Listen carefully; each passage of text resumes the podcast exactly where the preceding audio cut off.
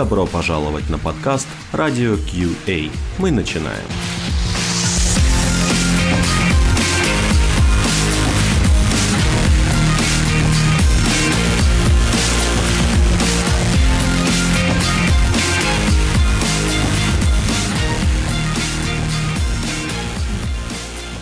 Добрый вечер. Снова с вами в эфире подкаст «Радио Кьюей». После долгого перерыва, как вы поняли, я уже начал заикаться и запинаться, но это ничего, я думаю, это пройдет. Итак, сегодня наш выпуск будет посвящен репортингу в автотестировании, а может быть и не только в авто, а и просто в тестировании, тест-менеджменту немножко, и также в центре нашего разговора сегодня будет фреймворк и сервис Allure.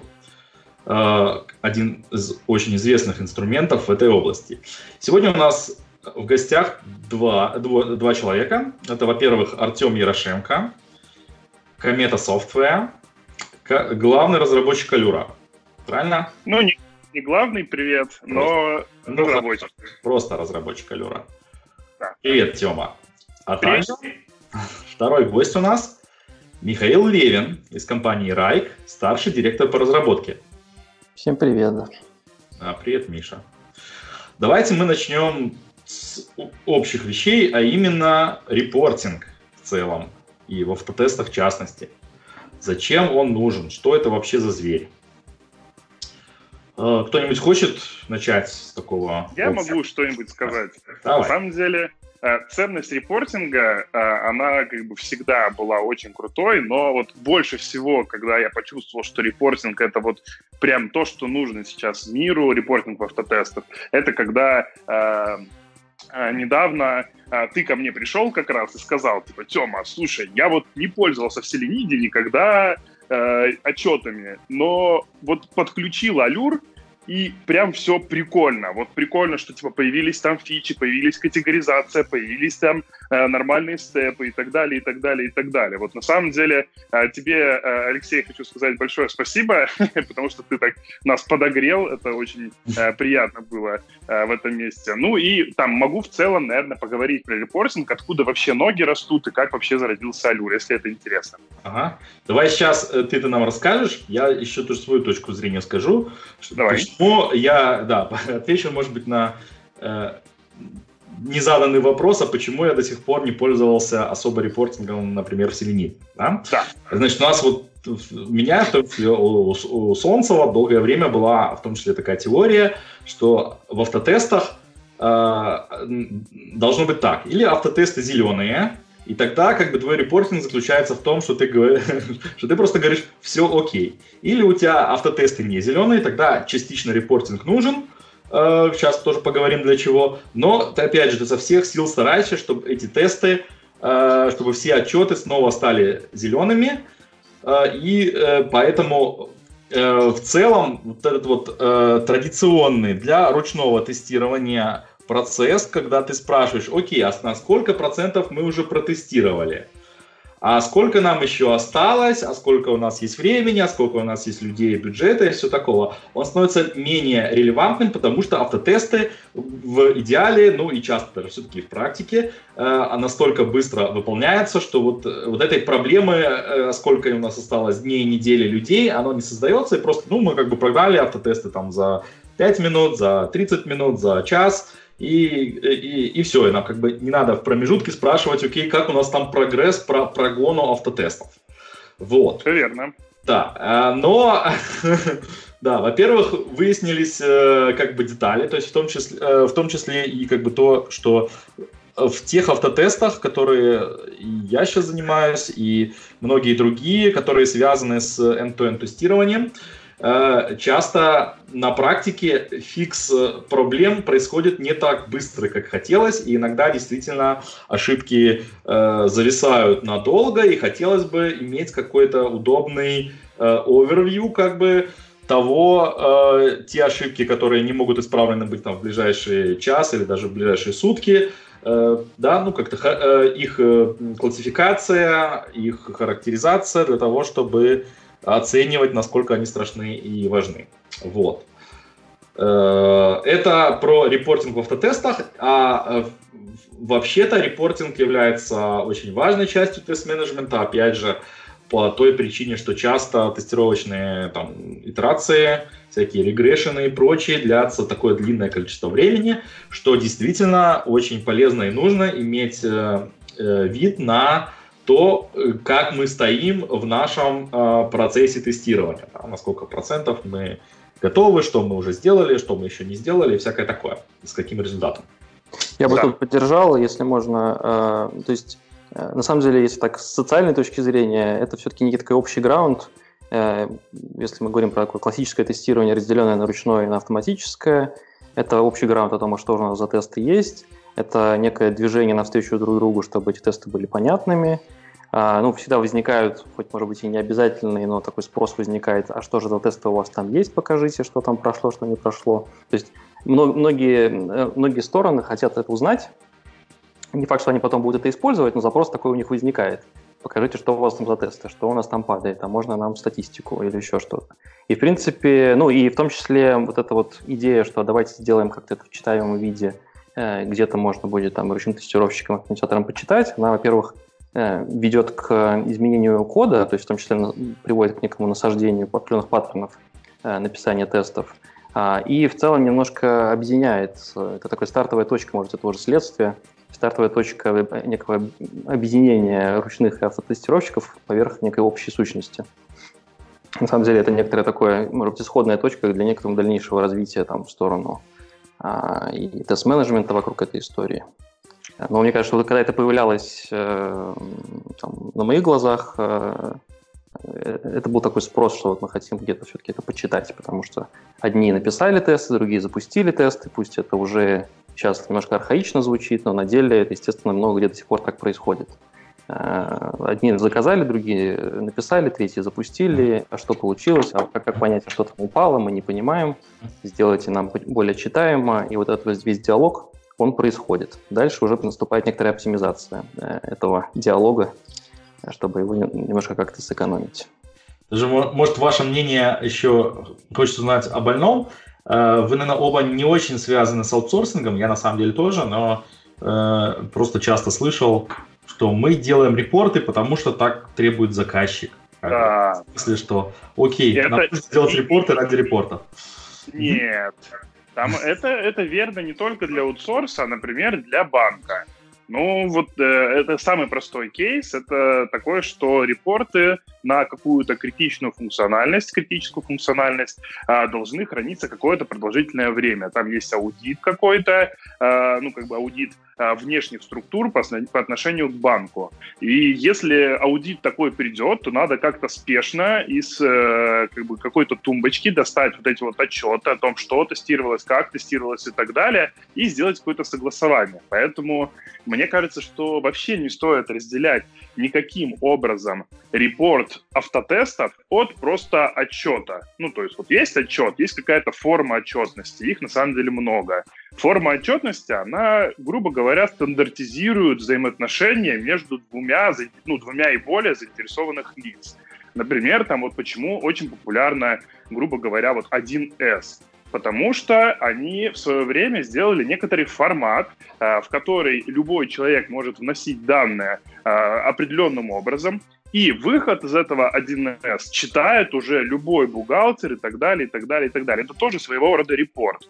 Поэтому мне кажется, что вот, моя мысль такая, что нет отличия от репорта автотестов, репорта покрытия, репорта сметы твоего ремонта, который ты затеял в своей квартире, и любым другим репортом в целом. Ну, это определенный уровень, действительно, наверное, там, тем более формальный, может быть, процесс, и больше требуется какой-то такой отчетности, тем больше различные такие отчеты выходят на первый план. Мне подумалось, опять же, немножко как в качестве мостика, может быть, дальше, что и документация тоже является такой же сущностью. Да. Потому что чем больше формальностей, чем больше таких вот ватерфольных или каких-то таких станций передачи работы между несколькими инстанциями, тем более острая нужна документация. И наоборот, чем более там гибкий и быстрый процесс, тем меньше она нужна. В принципе, наверное, вот это, получается, две такие сущности, которые мы, может быть, будем обсуждать, это отчетность и документация. В некотором смысле в довольно абстрактном виде можно на это посмотреть так. Тут я хочу дополнить Мишу. На самом деле Миша прямо в корень смотрит, то есть документация — это тоже отчет, и мы вот, например, я анализировал последнее время, как сделать документацию по API, которая предоставляет ваша система. И самое первое, что вам придет в голову, это какой-нибудь Swagger. То есть подключаешь себе Swagger, определенным образом аннотируешь ручки свои, и у тебя собирается целый такой блок документации, какие ручки есть, какие на вход параметры подаются, какие ответы появляются и так далее, и так далее. Но этот механизм, он начинает потихонечку уступать технологии, когда документация по пользованию API, она генерируется во время тестов. То есть вы инструментируете MVC, с помощью которого делаете запросы в тестах, и пишите короткие тесты. Вот вам надо создать у пользователя какие-то пользовательские данные добавить, допустим, его заказы. Вы в базульке прям создаете пользователя, он у вас не попадает в этот репорт, а потом отправляете JSON-чик, в котором содержится информация о заказе к этому пользователю, и вот эта штука инструментируется. И вы называете этот тест, грубо говоря, пример того, как можно к пользователю добавить заказ.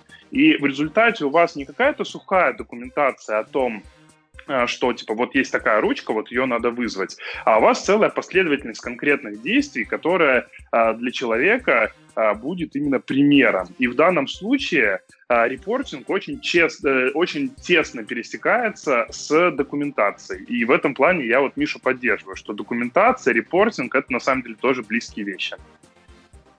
Ага. Я тоже, соглашусь с тем, что репортинг нужен в том числе для соблюдения формальных процессов, которые обязаны соблюдаться. У меня такое тоже было, слышал, то есть даже, как это называется, имел с этим дело не понаслышке. Да, давайте теперь скорее в сторону, это уже такие, получается, формальные требования именно от проекта. Попробуем, может, подчеркнуть связь репортинга с тест-менеджментом. Вот там, может быть, скорее то, что вначале говорил, про прогресс. А у меня есть еще такая мыслишка, что, может быть, еще все-таки поймем, почему мы вначале затронули эту тему, но оставили ее без ответа, что есть разработчики, которые запускают свои тесты, и там репортинг не нужен, потому что там тесты зеленые, а есть места, где репортинг нужен, и там тесты не зеленые. Как это происходит? На мой взгляд, опять же, Миша четко сказал и правильно подчеркнул, что, грубо говоря, там, где у нас в процессе участвует несколько человек, там репортинг в целом нужен. И если взять, допустим, какую-то команду с юнит-тестами и небольшими коммитами, и которая работает через pull-реквесты, то, естественно, в такой сфере, на мой взгляд, какой-то очень сильный развешенный репортинг не нужен. Там очень короткие и лаконичные тесты. Грубо говоря, падение теста можно легко прочитать из названия метода, даже без какого-то человеческого названия. Просто смотришь на название метода. В хороших командах, я надеюсь, таких много. Оно вполне себе смысловую нагрузку несет. И даже по падениям этих тестов можно легко прочитать, что пошло не так и так далее. Но чем дальше тесты находятся от этого процесса, грубо говоря, финитных стадий является черный ящик, тем больше каких-то репортингов нам требуется. И мне кажется, что разделение, оно примерно по этой черте. И еще хочу заметить, что мы у себя, например, тоже для разработки Allure используем Allure, и единственное его назначение даже для очень простых тестов заключается в том, что у него, на мой взгляд, для меня, по крайней мере, удобная навигация, и вместо того, чтобы в логах или в каких-то этих отличных от классических там TestNG репортах высматривать какой-нибудь там класс name, метод name, который упал, мне гораздо легче просто шмакнуть в HTML5 страничку, которая быстро меня снавигирует к конкретному тесту и покажет там stack trace как бы немножко более отформатированным. Ну и плюс мы там добавляем туда всякую метаинформацию по поводу спринговых конфигов, ну и прочее вот это вот. Поэтому тут может быть как бы, то есть он тут явно не нужен, чтобы этим репортом хвастаться и показывать его коллегам, ну как бы, но он явно нужен мне, вот по крайней мере, для просто более быстрой навигации. Ага. Ну, ты как раз сейчас объяснил то примерно, про что я хотел влезть. То, что мы, наверное, никто из нас не отрицает, то, что и никто, и не только из нас, и другие люди не отрицают, что как тесты, которые падают, нужна информация, что упало, и как можно более детальная информация о именно природе ошибки. Это понятно. Вот. Но все-таки, наверное, сегодняшний выпуск в целом посвящен как бы не просто репорту, как, окей, информация о том, что что-то упало, а красивому визуальному представлению, удобной навигации и всякому такому. Ну, ты вот как раз про это сейчас и сказал. Да. Окей. Я бы сказал, что, да, если это немножко это продолжать, то есть если говорить про именно переход к связи с там, тест-менеджментом, ну или, в принципе, про репорт. То есть понятно, что чем более сложный тест, и чем более он end-to-end, тем чаще там вовлечены разные люди, и тем больше нужно деталей, и чем более он юнит-тестный, тем меньше. Ну а дальше, мне кажется, тут есть два движения навстречу. С одной стороны, возникает желание эти тесты куда-то приклеить. Ну, то есть, на самом деле, довольно много в прошлом я видел такой паттерн, когда Allure Report, в частности, использовался как просто способ посмотреть все тесты. Потому что они прошли, там что-то упало, что-то не упало, но, в частности, есть вкладка, которая позволяет построить это самое дерево тестов, точнее, оно там построено, и можно хотя бы там отослать туда человека, сказать, посмотри, там вот где-то твои тесты. Если он хочет вообще знать, какие они, а сам, допустим, не особо читатель кода. Поэтому одно из движений вот со стороны репортинга в сторону тест-менеджмента, это движение, вот у нас есть классный артефакт, там есть какие-то такие сущности тесты, и почему бы нам действительно не их где-то персистить, чтобы можно было потом к ним возвращаться. А с другой стороны, есть все-таки эта история про тестовую документацию, которая тоже немножко нас возвращает к там, процессам, да, то есть такой классический процесс, опять же, в определенной степени там, свойственный, может быть, более формальным компаниям. Это ручные тестировщики пишут много-много тестовой документации. Это не то, чтобы все сильно любят, но это нужно, потому что это там, как обводится, и там, не знаю, передача знаний и так далее. Но очень часто, на самом деле, оказывается, что эта тестовая документация во многом пишется именно как ТЗ на автоматизацию. То есть в итоге в среднем все, мне кажется, могут согласиться, но мне кажется, в большинстве компаний даже не особо с формальным процессом, что если где-то и возникает все-таки задача писать тест-кейсы, то это про то, чтобы потом кому-то дать почитать, если кто-то новенький приходит, и это артефакт, который потом получают на вход автоматизатора. И дальше получается, что мы, с одной стороны, говорим о том, что вот репорт вроде есть, вот, может быть, мы не всегда им пользуемся, он не всегда нам нужен, и мы хотим, чтобы он был зеленый, он нам не был нужен. То есть, на самом деле, мы хотим, чтобы репорт нам не был нужен. И мы также хотим, чтобы нам документация не особо была нужна. Потому что и то, и другое, в общем-то, занимает некоторое время, ресурсы, там, разработку и так далее. И мы, пытаясь оптимизировать обе эти составляющие, и документацию, и репортинг, и, мне кажется, с двух сторон получаем некую систему, которая получает, по сути дела, автогенерируемую документацию, в которую можно записывать там все меньшее количество ручной тестовой документации. Такое движение от процессов в ходе там, сближения, то есть чем ближе сидят ручной тестировщик и автоматизатор, и тем больше они друг друга понимают, тем меньше им нужно писать подробный тест-кейс. А тест им в итоге хочется куда-то приземлить. Вот, то есть от процесса мы идем вот через это сближение позиций ручного тестировщика и автоматизатора. Я бы все-таки разделял вот именно то, что ты говоришь, документация, это скорее описание того, что мы тестируем, да, и вот репортинг, про который мы сегодня говорим, это по большей части все-таки результаты прогона тестов допустим, одиночного прогона или там какого-то набора прогонов к этой тестовой документации. То есть в идеале в автоматизации, почему там, наверное, любому здоровому человеку хотелось бы не иметь репортинга в том смысле, что вот у нас есть тестовая документация, мы просто знаем, что у нас by design тесты, все автоматизировано, все устроено так, что наши тесты всегда зеленые. Значит, наша тестовая документация там, словно говоря, всегда работает. А то, что не работает, об этих там единичных каких-то случаях мы знаем. Вот в этом смысле, в принципе, тестовая документация, если бы ее не было, то немножко сложнее сказать, окей, да, а что же на самом деле у нас в наших, например, автоматизированных тестах проверяется, мы не знаем. Опять же, может быть, я недостаточно, тут, как называется, развит или имею опыта в тех проектах, в которых все тоже настолько уже покрыто автотестами, что тестовая документация, опять же, нету по той же самой причине. У нас все протестировано. Мы и так знаем, что у нас все протестировано. Зачем автоматизировано? Зачем нам уже эта тестовая документация нужна? Вот, все, в общем, это уже был, наверное, следующий этап. Окей. Ну да. Окей. Давайте, может быть, начнем переходить к инструментам. Да? Ну да. Давай.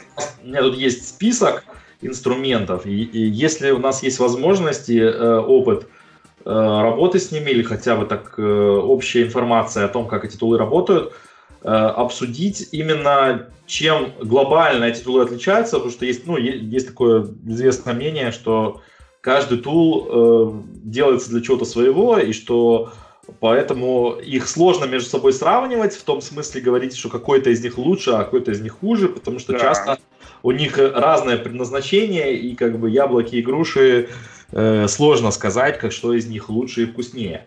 Вот. Да. Список у нас тут такой, шорт-лист получился, значит, соответственно, Allure. Это у нас тул Report Portal из производства Epama, Serenity, тоже довольно известный крупный фреймворк, а также новомодный Cypress. Вот, может, еще по ходу что-нибудь вспомним, да? Ну, это мы про репорт говорим, да. У меня еще есть, вот я откопал, я помню ребят, когда они выступали на конференции, это Qaprosoft Zafira. Тоже можно вот его туда добавить. Я забыл сначала название, но как бы тоже воспользуюсь возможностью и ставлю его в наш шорт-лист. То есть как... Не как Zephyr, а как Zafira, да? Zafira, да. Qaprosoft. Угу. Ага, окей. Спасибо, не слышал даже никогда. Да, я просто, в принципе, с ребятами из Qaprosoft слежу, они довольно прикольные, у них есть наработки, вот у них еще Karina, есть фреймворк, который позволяет all-in-one automation делать, и вот у них еще есть свой репортинг. Угу. Если хотите, могу пробежаться быстренько именно вот по категориям разложить. Я с тобой вообще согласен по поводу того, что каждый тул, он действительно имеет какое-то свое назначение, и сравнивать их просто очень сложно. И вообще, мне кажется, что когда начинается сравнение вот таких вот тулов, что типа, а вот тут вот это лучше, а вот тут вот это лучше, это какой-то, это холивар. Поэтому каждый выбирает как бы тул под себя и для решения каких-то своих конкретных задач. Конкретно в этом списке тулы сейчас делятся на два типа. Это тулы, которые строят статический отчет, так или иначе, будем называть его статический отчет, который доступен на локальной машине, и отчеты, которые требуют для себя базу данных. Из статических тут Allure, тут Serenity Report и, насколько я понимаю, Cypress, но он такой как бы, то есть он, по-моему, насколько я понимаю, он имеет и ту версию, но как бы будем считать его все равно статическим. Uh-huh. Есть как раз вот тулы, которые требуют для себя базу данных, это как раз Zafira и Report Portal. Ну и, соответственно, отличие тут как бы очень понятное. Чтобы построить отчет, который статический, тебе надо просто выполнить команду, просто локальную, у тебя сразу генерируется отчет. Чтобы построить отчет, как бы, который у тебя с базой данных, тебе надо поднять всю эту систему и, соответственно, загружать туда данные.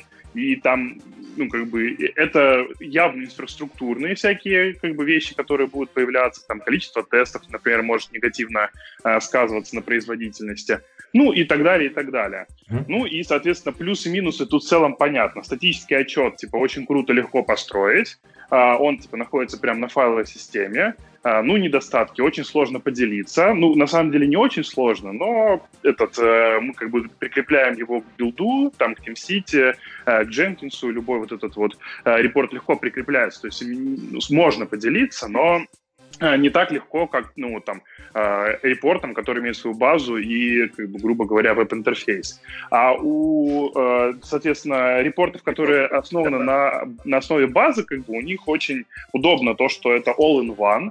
У тебя репорты попадают в единую систему, их там можно категоризировать, даже сами репорты структурировать и так далее. Но появляются небольшие проблемы, ну, в зависимости от прямоты рук, проблемы с инфраструктурой, потому что это база данных, ее надо обслуживать, ее надо чистить, туда как бы складывается нагрузка, там как бы, ну, то есть это, как бы, на мой взгляд, это не всегда оправдано просто использование вот этих вот вещей. При этом, естественно, для каких-нибудь там, ну, прям больших компаний или компаний, которые понимают, зачем они складывают ну, типа, отчеты, как бы, в базу данных, наверное, для них есть какой-то, ну, профит. При этом, опять же, замечу, что отчеты типа Allure, например, ну, наверное, я вот, честно говоря, тут уже не скажу про SuciDidis. И, кстати, тут сразу замечу, что мы начали у себя пользоваться SuciDidis, а потом появился Allure. Это просто так, на заметочку. SuciDidis, я для тех наших слушателей... Serenity, кто... да. Да, это часть Serenity. Часть экосистемы Serenity, да. Да, они так раньше назывались. И вот, собственно, как бы небольшое эхо. И, соответственно, что, как бы, я хотел сказать, что статические Allure, они не обязательно должны находиться прямо на файловой системе. На самом деле у нас очень много примеров скидывают следующего характера. Первый пример, их можно закидывать в S3, и они становятся вот, как бы, все all-in-one, у тебя там есть какой-то индекс этих отчетов, ты их можешь поискать, они доступны там worldwide, везде. Вторая тема — это я у себя делал, это прикольные штуки, я делаю экспорт из Allure в Time Series базы. То есть, получается, у вас генерируется отчет, в котором содержится вся необходимая информация, ну, как мы вот говорили с тобой, для анализа именно отчета, что именно упало. А если вам нужна какая-то статистическая информация, то ее, на самом деле, можно положить просто в Time Series базу, и там будут видны тренды сквозь время, там будут видны статистики всякие, время и так далее, и так далее. То есть много информации там можно хранить.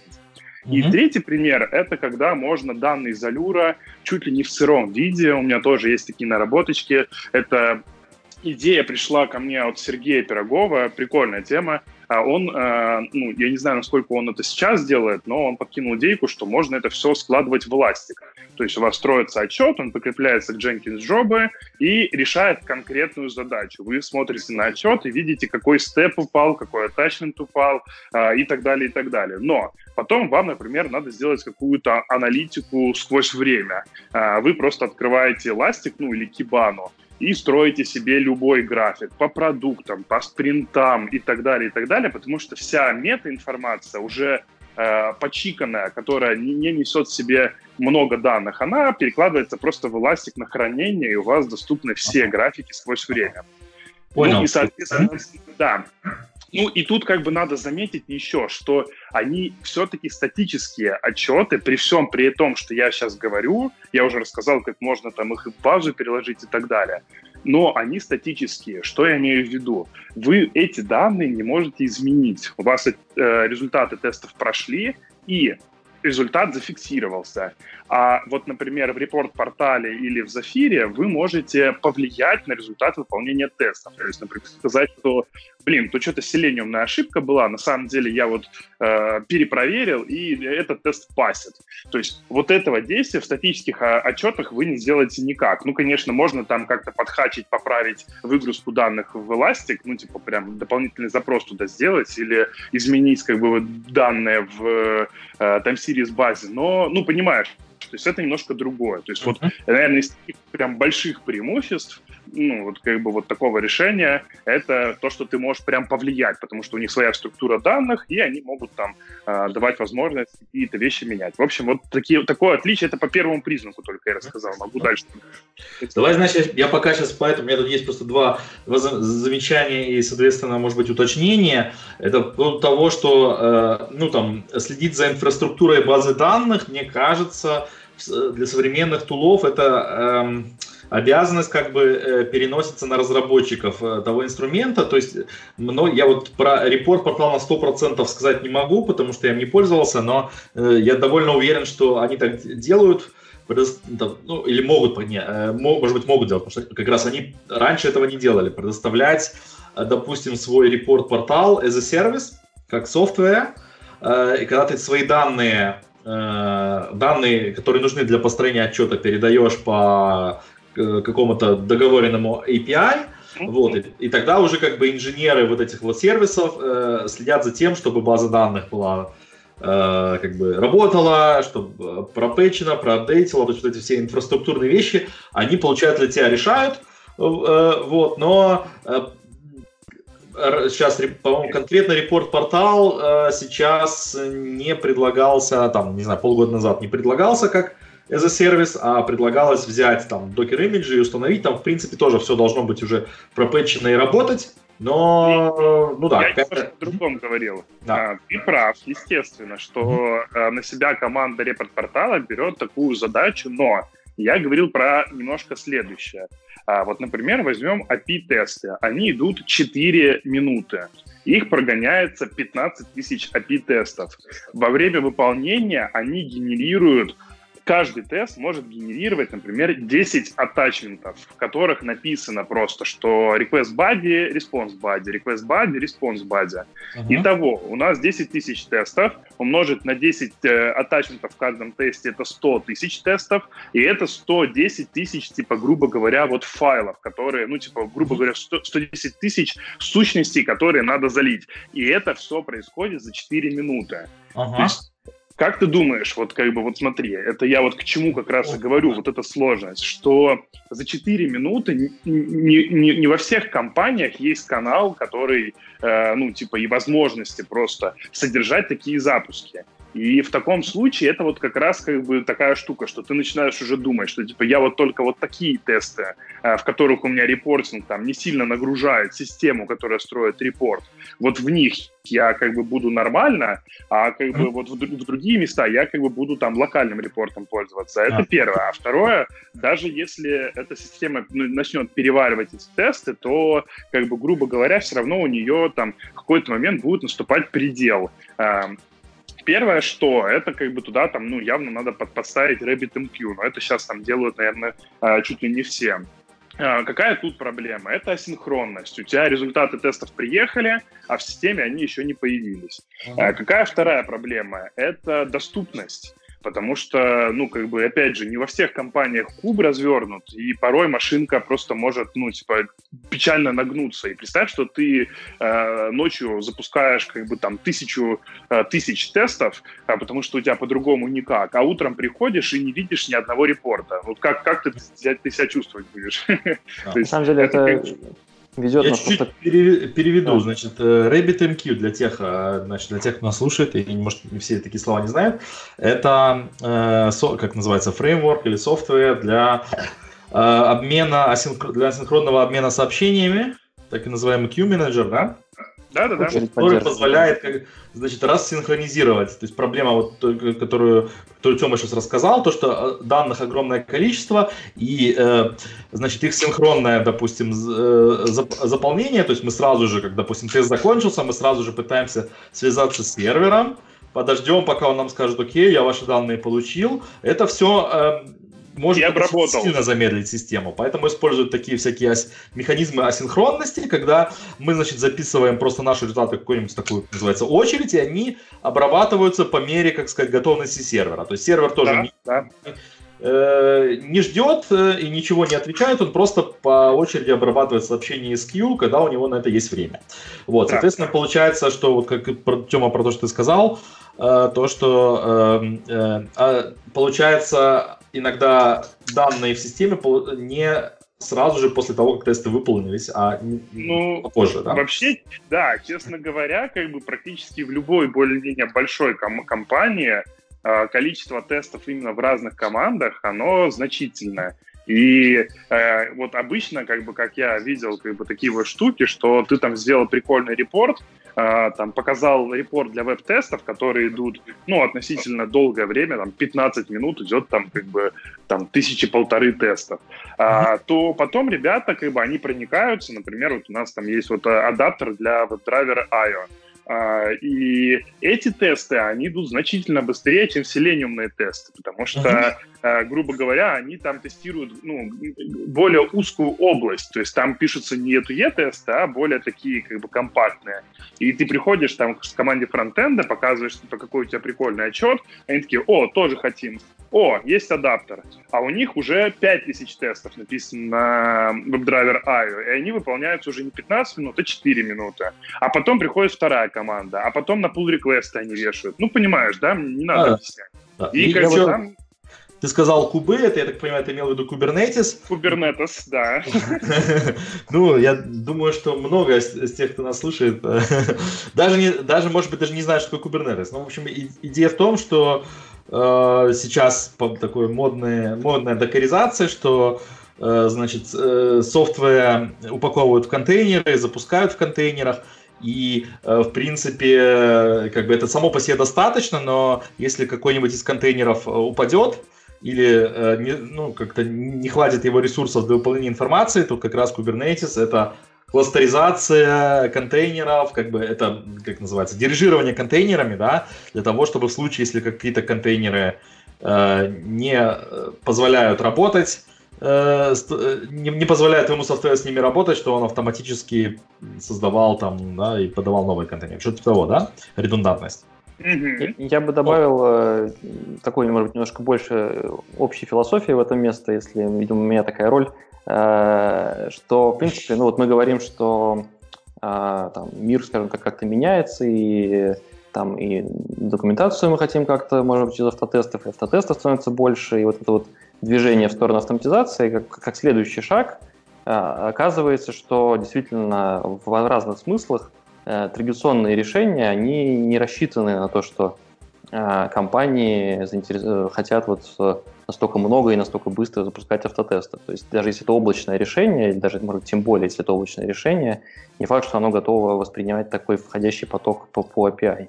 Ну, то есть вот мы в Wrike, просто то, что Тёма рассказывает, мы довольно много сталкиваемся с тем, что очень сильно упарываясь именно по автоматизации, по быстрым деплоям, по количеству тестов, мы как раз сталкиваемся с тем, что, окей, сначала нам надо научиться эти кучу тестов запускать, окей, мы сделали инфраструктуру, теперь мы будем строить отчеты, а теперь давайте дуть результаты вот в эту систему, а система действительно начинает там не поспевать, и ее нужно оптимизировать. Ну, то есть, в общем, это такой следующий шаг. То есть сначала вы решаете задачу, а давайте-ка мы будем классными и сделаем классную автоматизацию, а потом вы решаете задачу, в том числе, как эту автоматизацию красиво переводить. Потому что действительно это вот, ну, даже вот по прошлому опыту, я не знаю, и в Яндексе в свое время, и в Wrike, это оказывается одно из самых высоконагруженных вообще мест в вашей инфраструктуре. Причем не факт, что, то есть даже не только... в смысле тестовый, может быть, ваш продакшн оказывается менее нагружен, чем инфраструктура, которая запускает и тесты, и строит отчеты, потому что действительно оказывается, что чем больше вы стараетесь сделать это быстро на всех уровнях и большим количеством тестов, тем больше вы в итоге должны решать инженерных задач по перформансу этой инфраструктуры, по сути дела. Так что... это такой шаг, когда, знаете, сначала решаем одну проблему, потом возникает следующая проблема, как же это все переварить. И всегда в этом таком движении есть следующая проблема. Но вот после проблемы автоматизации возникает проблема репортинга и, наверное, документации. Да. Окей. Это, на самом деле, да, это прикольная штука. Я вот у Коли Ильменкова на эту тему читал пост, что на самом деле не бывает решенных проблем, то есть к этому просто стоит привыкнуть. Всегда как бы находятся вы всегда находитесь в поле, в котором у вас как бы всегда какое-то X проблем. И вам надо брать просто самую, как бы сейчас, проблемную, так скажем, и решать ее. Но понимаете сразу, что решение этой самой проблемной проблемы, оно привнесет там несколько, скорее всего, привнесет несколько маленьких проблем. Ну и суть то, что вот эта вот как бы штука, она не заканчивается. Прикольная как бы статья, кстати, рекомендую почитать. Ну да, это еще Михаил Вайнберг, Джерри, по-моему. Ну да. Джерри Вайнберг про... то, что когда вы решаете проблему номер один, проблема номер два сразу же занимает ее место и становится проблемой номер один. Да. Видимо, надо воспринимать цикл бесконечный. Добрый знак, мне кажется. Да. Тёма, есть ли у тебя еще по инструментам, как по-моему, говорил, второй, как называется? Второй пункт. Да, второй типа пункт такой, что инструменты еще внутри отличаются по связности. Ну, то есть, что я имею в виду? Собственно, почему в свое время, когда мы использовали Serenity, и он назывался Susididis, мы очень сильно вдохновились вообще отчетностью. На тот момент, это было как раз самое такое время зарождения как раз Allure, какая проблема была вкратце? Был автоматизатор тестирования, он писал тесты. Тесты были очень нестабильные, потому что они были на Selenium первом еще. И, грубо говоря, совершенно было непонятно, что покрыто, как покрыто, почему вот этот элемент not found и так далее. В первую очередь мы сделали скриншоты, то есть добавляли скриншот к ошибке. Это вот, ну, типа, то, чем может похвастаться Selenit. Шучу. В общем, мы добавляли скриншот как бы вот к ошибке, и, соответственно, там тестировщик смотрел на скриншот, и максимум, что он мог увидеть, что, типа, да, вот какого-то элемента нету, либо текст, вот, собственно, не тот. Но почему это произошло, что этому предшествовало, он не понимал. И, грубо говоря, вот в тот момент я съездил на конференцию Selenium Camp в Киев, и там встретился, как раз вот послушал доклад про Susididis, вообще очень сильно вдохновился, и мы как бы начали у себя его эксплуатацию. С чем мы столкнулись? Столкнулись мы с тем, что Susididis, он, как бы, грубо говоря, как коробочное решение. В нагрузку с репортингом идет способ написания тестов, в нагрузку с репортингом идут как бы свои page elements, page objects, в нагрузку с репортингом идет свой запуск и так далее. То есть, с одной стороны, это вроде как неплохо, с другой стороны, это очень сильно тебя ограничивает. Например, тогда у нас уже были готовы HTML-элементы и новые page-объекты, которые не умели рекурсивно себя ходить, то есть у него типа был вот создавал page-объект, и в него там типа там 375 элементов было как бы встроено. Это на тот момент, я, честно говоря, не знаю там сейчас, как у них это сделано, но тогда вот этого не было, рекурсивности. А у нас она была.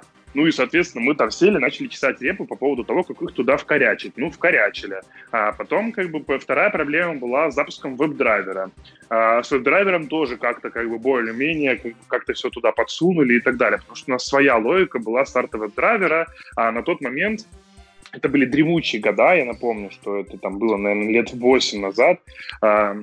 На тот момент у него не было нормальной возможности типа подсунуть туда веб-драйвер, там, ремоут веб-драйвер. Ну, там полностью... с capability были сложности. Да, там с capability было, но эту проблему мы тоже починили.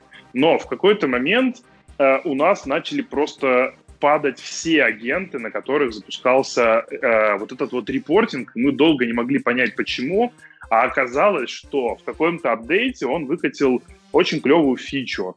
Он просто взял, поднял базу, скопировал, вот прям базу. То есть он какую-то, я точно не помню, то ли H2 базу, то ли что-то типа того. Он ее просто встроил в репортинг. К нам приехал апдейт. В эту базу начали записываться тесты просто беспорядочно, так как у нас агенты, они запускают по одному тесту, то есть у нас там система Aqua, я думаю, что про нее можно послушать как бы на каких-нибудь там конференциях было. В 2019 году я, по-моему, рассказывал. Aqua, есть, сейчас немецкая компания... Нет. Aqua, что ли, или другая? Нет, Aqua это просто наш внутренний... Как бы, это индексовое решение было, да.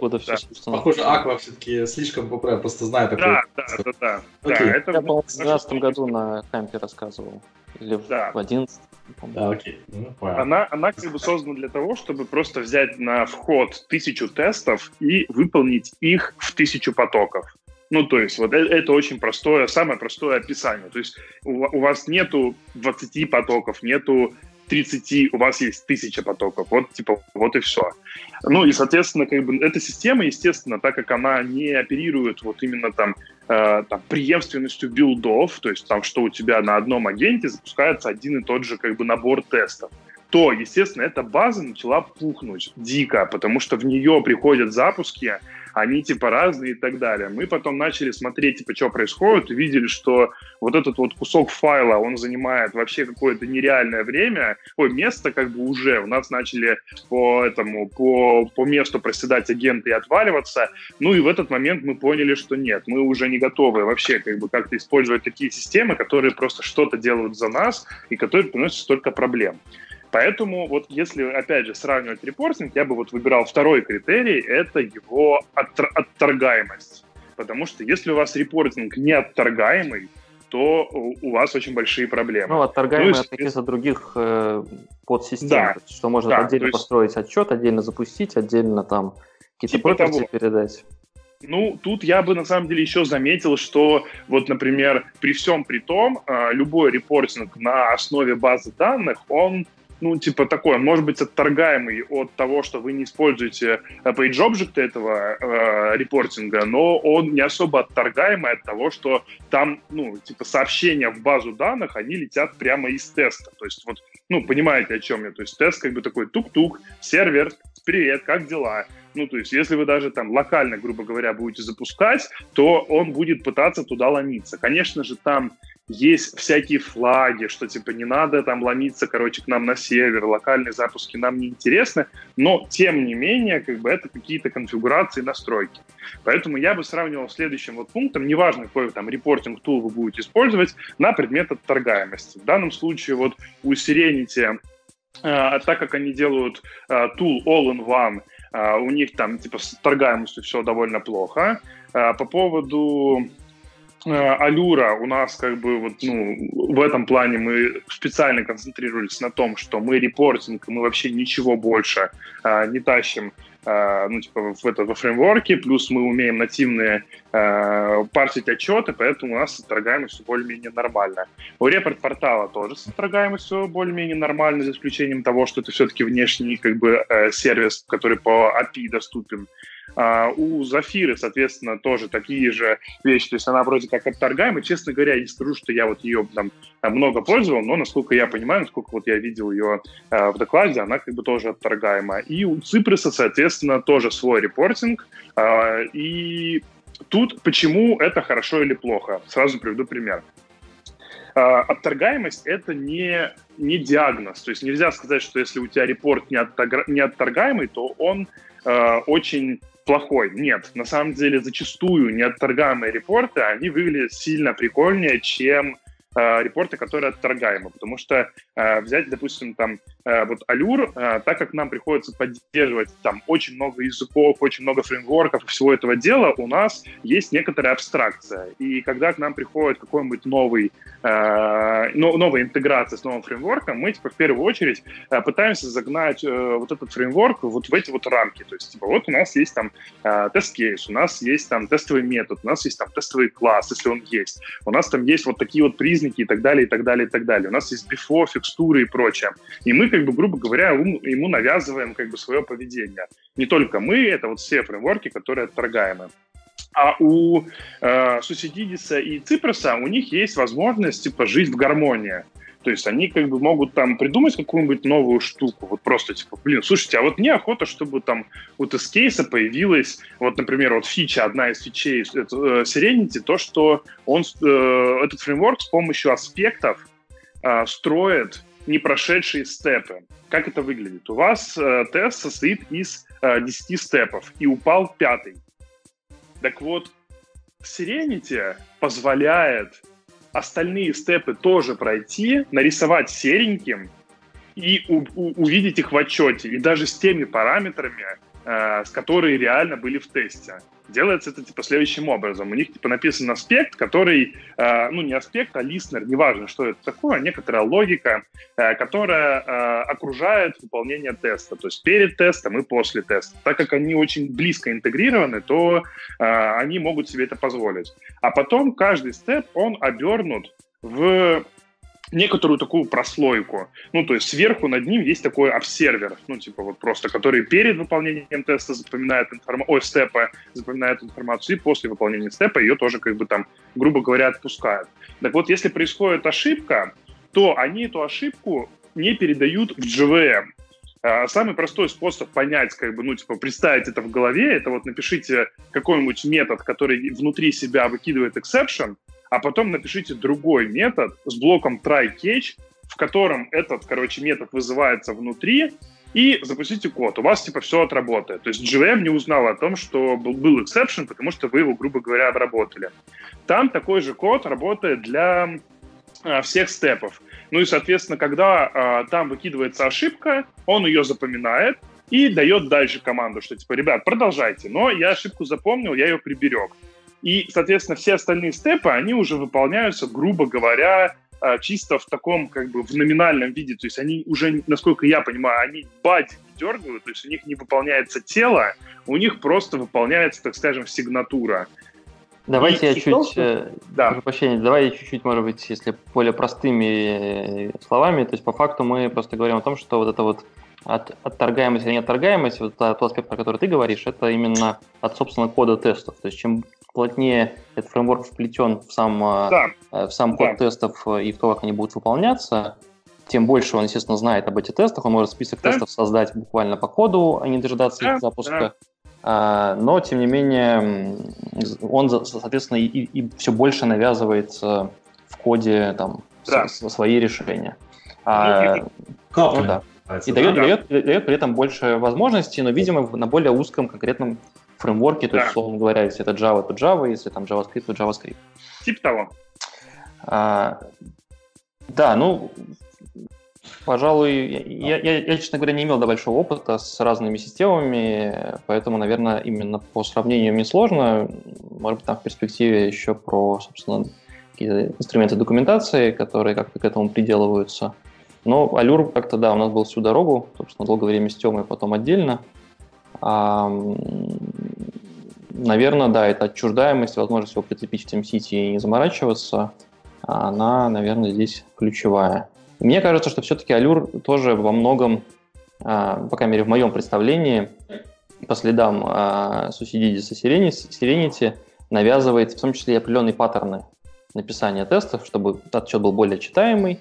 Напишите, пожалуйста, тесты с помощью PageObject, степов, хорошо бы еще матчеров и так далее. И это в некотором смысле тоже такая важная функция различных видов отчетов, в итоге навязывает некое качество кода. Ну, и вот еще, наверное, какую-то третью такую, как бы, тему, наверное, все-таки тоже сформулирую, это именно количество интеграций, потому что чем популярнее фреймворк, тем больше у него контрибьюторов, чем больше контрибьюторов, тем больше проблем с большим количеством проблем сталкиваются люди, чем с большим количеством проблем сталкиваются люди, тем больше, ну, в смысле, тут конкретно именно коэффициент людей, которые могут тебе прислать прикольный pull request и так далее, и так далее. И вот, интеграция — это прикольно. То есть там, например, вот у нас многие интеграции, там вот XC-тест, вот мы умеем парсить XC-тест из коробки, то есть и вот эта интеграция была написана не нами. Она там была написана Павлом Зориным, первичный, как бы, какой-то такой вот... первичная интеграция. Ну, и то же самое там всякими кукумбер-адаптерами и так далее. То есть это вот какой-то третий аспект, это как бы просто проверить, типа, насколько фреймворк много с кем дружит. Если вы увидите там основные CI, основные фреймворки, которые вам нужны. Да. Ну, тут как бы ты увидишь, там, что он там для TestNG работает, а для всех остальных как бы языков нет. Ну, кажется, что может быть грусть, печаль. Но как бы это тоже какой-то такой пункт. Но поэтому, наверное, можно сказать так, что у Сусидидиса есть Java.js, у Report Portal много интеграций, у Allure много интеграций. Вот как раз про Zafira не скажу. точно вот не скажу про Zafira, но у них, я думаю, что тоже, наверное, с интеграциями неплохо все. А у Cypress, он, насколько я понимаю, как бы он очень узко заточен под решение вот своей задачи. Он очень клево выглядит, он такой баски весь такой. Зайдите на сайт Cypress и просто запустите видосик. Вы увидите, что там все такое вот анимируется прям в реал-тайме красиво, но вот он только для себя, только для JavaScript. Да, также языки программирования, это я так понимаю. Ну да. Allure поддерживает репорты из очень большого количества разных языков. Report Portal тоже, да? Ну да, у них тоже много интеграций, но у нас там такая шутка как бы ходит, что Allure можно построить по данным из Report Portal. Просто указываешь. Окей, ты пропал? Так, Тёма, ты пропал? Олег, кто-то захочет, короче, это сделать, я могу рассказать как. То есть это прям реально несложно. Ага. Строить... сейчас чуть-чуть пропадал, если, может быть, только мне не было слышно про... ты можешь рассказать про то, как по данным из Report Portal генерировать Allure отчеты, правильно? Ну, типа того, да. Окей. Прикольно. Ну что, давайте перейдем тогда теперь к самому Allure. И ты уже много даже рассказал про версию, вот, первоначальную версию Allure, которая еще без Allure-Server, потому что мы чуть попозже поговорим. Какие еще фичи ты не упомянул? Давайте, может быть, я попробую озвучить. Просто, ну, есть, мне кажется, такие стандартные вещи, которые... наверное, мы уже многое рассказали, там, понятно, тесты, аттачи, там, степы, структуры тестов, такие вещи в отчете. Может быть, по своему опыту расскажу. Я довольно много занимаюсь и занимался инфраструктурой, и вот мы очень много, на самом деле, наверняка иногда, что больше, чем тестировщики, пользовались, собственно, Allure-отчетами, а именно в части инфраструктурных вкладок. То, что в Allure можно посмотреть и таймлайн тестов, на котором там можно видеть, как именно они параллелятся и за какое время они проходят, и распределение по временам тестов. Ну вот и сейчас мы много занимаемся, скажем, именно рантаймом тестов, и эта штука в том числе помогает довольно хорошо отлаживать этот рантайм и разбираться, во что мы упираемся, за какое время мы проходим, как в той или иной инфраструктуре распределяется там время прохождения тестов. Это прямо надо видно, что мы переходим, допустим, из какой-то выделенной Selenium инфраструктуры, где она уже поднята и запущена, переходим в инфраструктуру такую кубернетисную, как уже упоминалось, когда контейнер стартует запрос, и видим, как время выполнения тестов сдвигается, там, не знаю, с нуля, там, 30 секунд в 30 секунд в минуту, потому что понятно, что на каждый запуск мы стартуем контейнер. Или вот была очень долгое время большая проблема с рантаймом тестов, такой стандартный способ запускать G-Unit-тесты, и он приводил к тому, что внутри, если многопоточно запускать тесты, то внутри между тестами есть промежутки, тесты не идут в стык.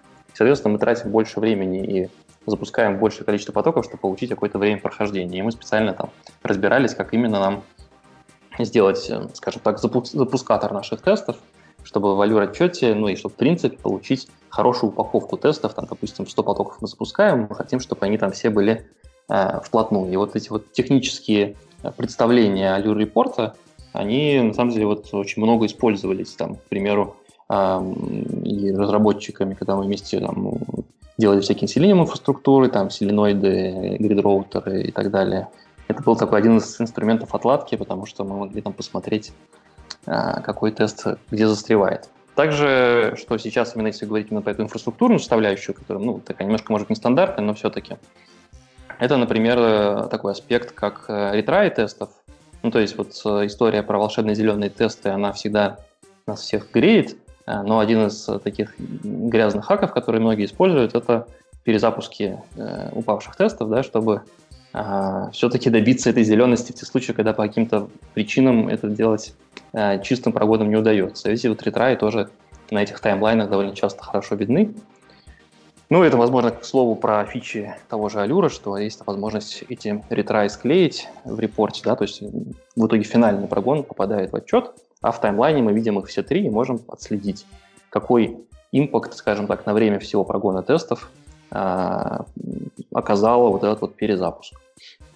Вот, это такой заход про то, как отчеты не по своему прямому назначению, по которому, может быть, не всегда интересно сходить. Например, автоматизаторам чаще больше нравится действительно посмотреть просто в логи TeamCity, а когда вот именно нужно отладить инфраструктуру. Угу. Я, опять же, уточню для слушателей, упоминали Атачи, но, может быть, не все сразу поняли. Идея заключается в том, что, как правило, в типичных репортах видны, ну, у нас известно название там метода или там даже название теста, самого результат, время прохождения и в случае ошибки сообщение об ошибке. Но часто именно для отладки и в случае ошибок хорошо иметь более подробную информацию, такую как, например, в случае API-тестирования, это реквесты и респонсы, которые могут быть довольно большими, которые неудобно именно прямым текстом вешать в текст отчета, а также в случае UI-тестов, например, скриншот, то есть состояние экрана на момент ошибки или в какие-то важные промежуточные моменты. И вот Allure позволяет удобно, простым аннотированием добавлять вот эти вот аттачменты, именно в форме аттачментов, как файлики, которые можно скачать и которые не занимают на вашем экране слишком много текстового пространства. Вот, очень удобная фича. Ну, я бы сказал, что да, ну так вот, среди прочих фичей, которые я вот как, скажем так, довольно долгое время уже менеджер пользовался, ну то есть мне, скажем так, не приходилось много разбираться с каждым отдельным упавшим тестом, по крайней мере, не так часто, а при этом именно посмотреть на все множество тестов, вот там это у нас, как называется, вкладка Behaviors, да, по-моему, она, по крайней мере, раньше называлась, которая представляет как раз это разбиение по фичам и старям, оно дает некоторый такой овервью вообще, с какими тестами мы имеем дело, если это какая-то полная регрессия, то это, в частности, какая-то картинка о том, ну, там, можно почитать по каким-то крупным фичам, на что же у нас вообще тесты написаны, как они разбиты и, может, в каких областях там больше падений. То есть, вот, я своими словами тоже попытаюсь описать. Код тестов можно легко аннотировать, группируя тесты по, например, по связи с эпиками, с юзер-сториями, ну, типичные обозначения из скрама и подобных методологий, подобных фреймворков ведения проекта, и потом, соответственно, сортировать и фильтровать, выделяя только интересные вещи для того человека, который читает репорт, да? Да, это, в общем, очень густо используемая история. Угу. Вот, особенности, вот я еще скажу, это умное слово на русском еще, сцепляемость, да? По-английски coupling, да? Coupling или коплинг? Думал, каплинг. Вот, это то, что должно быть низким, это то, что про то, что Тёма говорил, как про отделяемость репортинга, для того, чтобы, если вы хотите добавить репортинг или удалить репортинг, вам не нужно было при этом изменять именно вашу структуру, код и вообще даже в некоторых случаях структуру ваших тестов, именно для того, чтобы использовать репортинг. Вот. И у Allure, на мой взгляд, вообще очень-очень классное, очень минимальное сцепление. То есть, если вы добавили Allure в ваши тесты, то для того, чтобы его удалить, то есть вы просто, вам не нужно добавлять никаких дополнительных библиотек и привязок, которых сложно будет потом удалить, если вы захотите заменить Allure на что-нибудь другое. А те, что вы добавите, может быть, и неплохо, что вы добавили, потому что это способствовало качеству кода. Окей. Давайте потихонечку обсудим вопрос, чего же нам не хватает в первоначальном статическом Allure. Если что, у меня там тоже есть пару пунктов. Зачем вообще вот... Да. начали работать над тем, что, над чем начали работать? Над Allure? Ну, я могу сказать, что, скажем так, Allure, на самом деле, ну, там, его любят, да, им пользуются. И вот в моем случае спрос был именно, чего не хватало, это именно некое такое представление, что вот же у нас есть эта база тестов автоматических.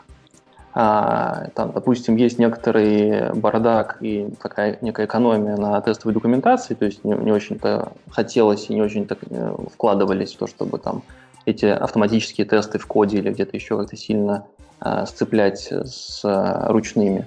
Ну, или это очень сложная связка, требующая того, что нужно пойти в 3 места, посмотреть, понять, что ага, этот ручной тест, этот автотест, вот ссылочка, перехожу в ТМС, нахожу там этот тест, читаю. В общем, получается, что есть много мест, где тесты как-то описаны. При этом вот есть человекочитаемое множество автотестов, которые там, ну, в ряде случаев представляют большую долю вообще всех имеющихся тестов. И хочется как-то куда-то это дело приземлить, а не ходить каждый раз какой-то произвольный отчет читать и смотреть, какие же там были тесты. Я так понимаю, что в некотором смысле вот Report Portal тоже пытался эту же задачу решать, то есть хочется куда-то вот этот behavior, а он вроде бы вот он есть, ну, вот вкладка, в которой представлены вот эти все структура всех тестов со всеми тестами внутри, хочется ее куда-то перенести.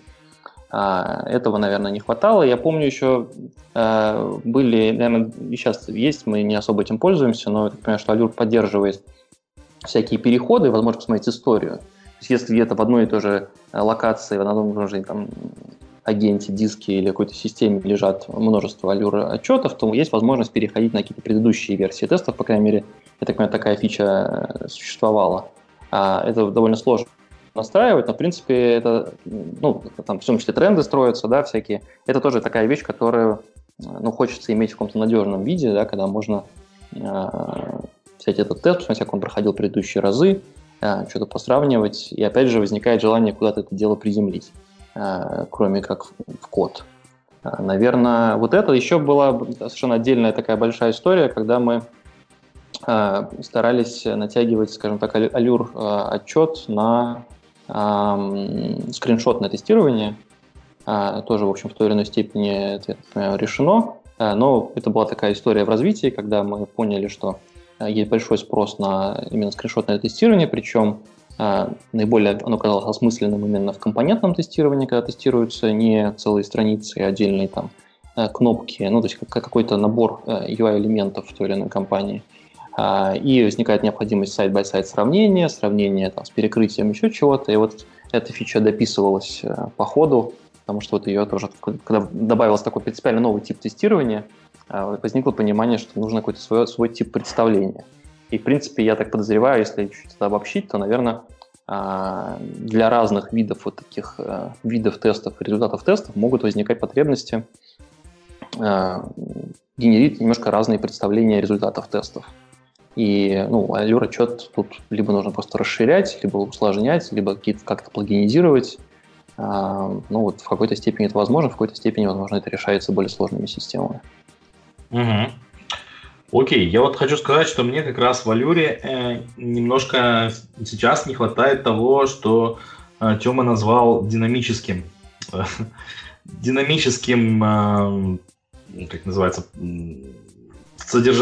подходом к репортам, а именно таких вещей. Вот, значит, каждый Allure, вот я сейчас в конкретику немножко ударюсь, Allure отчет, в принципе, удобно генерируется для набора тестов, постоянного набора тестов, плюс обычно постоянный набор тестов, допустим, у нас запускается он в Jenkins регулярно, и Allure даже без всякой динамической вот этой вот компоненты может автоматически агрегировать результаты и разных проходов и давать тоже какие-то, ну, может быть, не такие подробные, но достаточно хорошие диаграммы по статистике там, за последние там, 20, 30, 50 запусков. Да?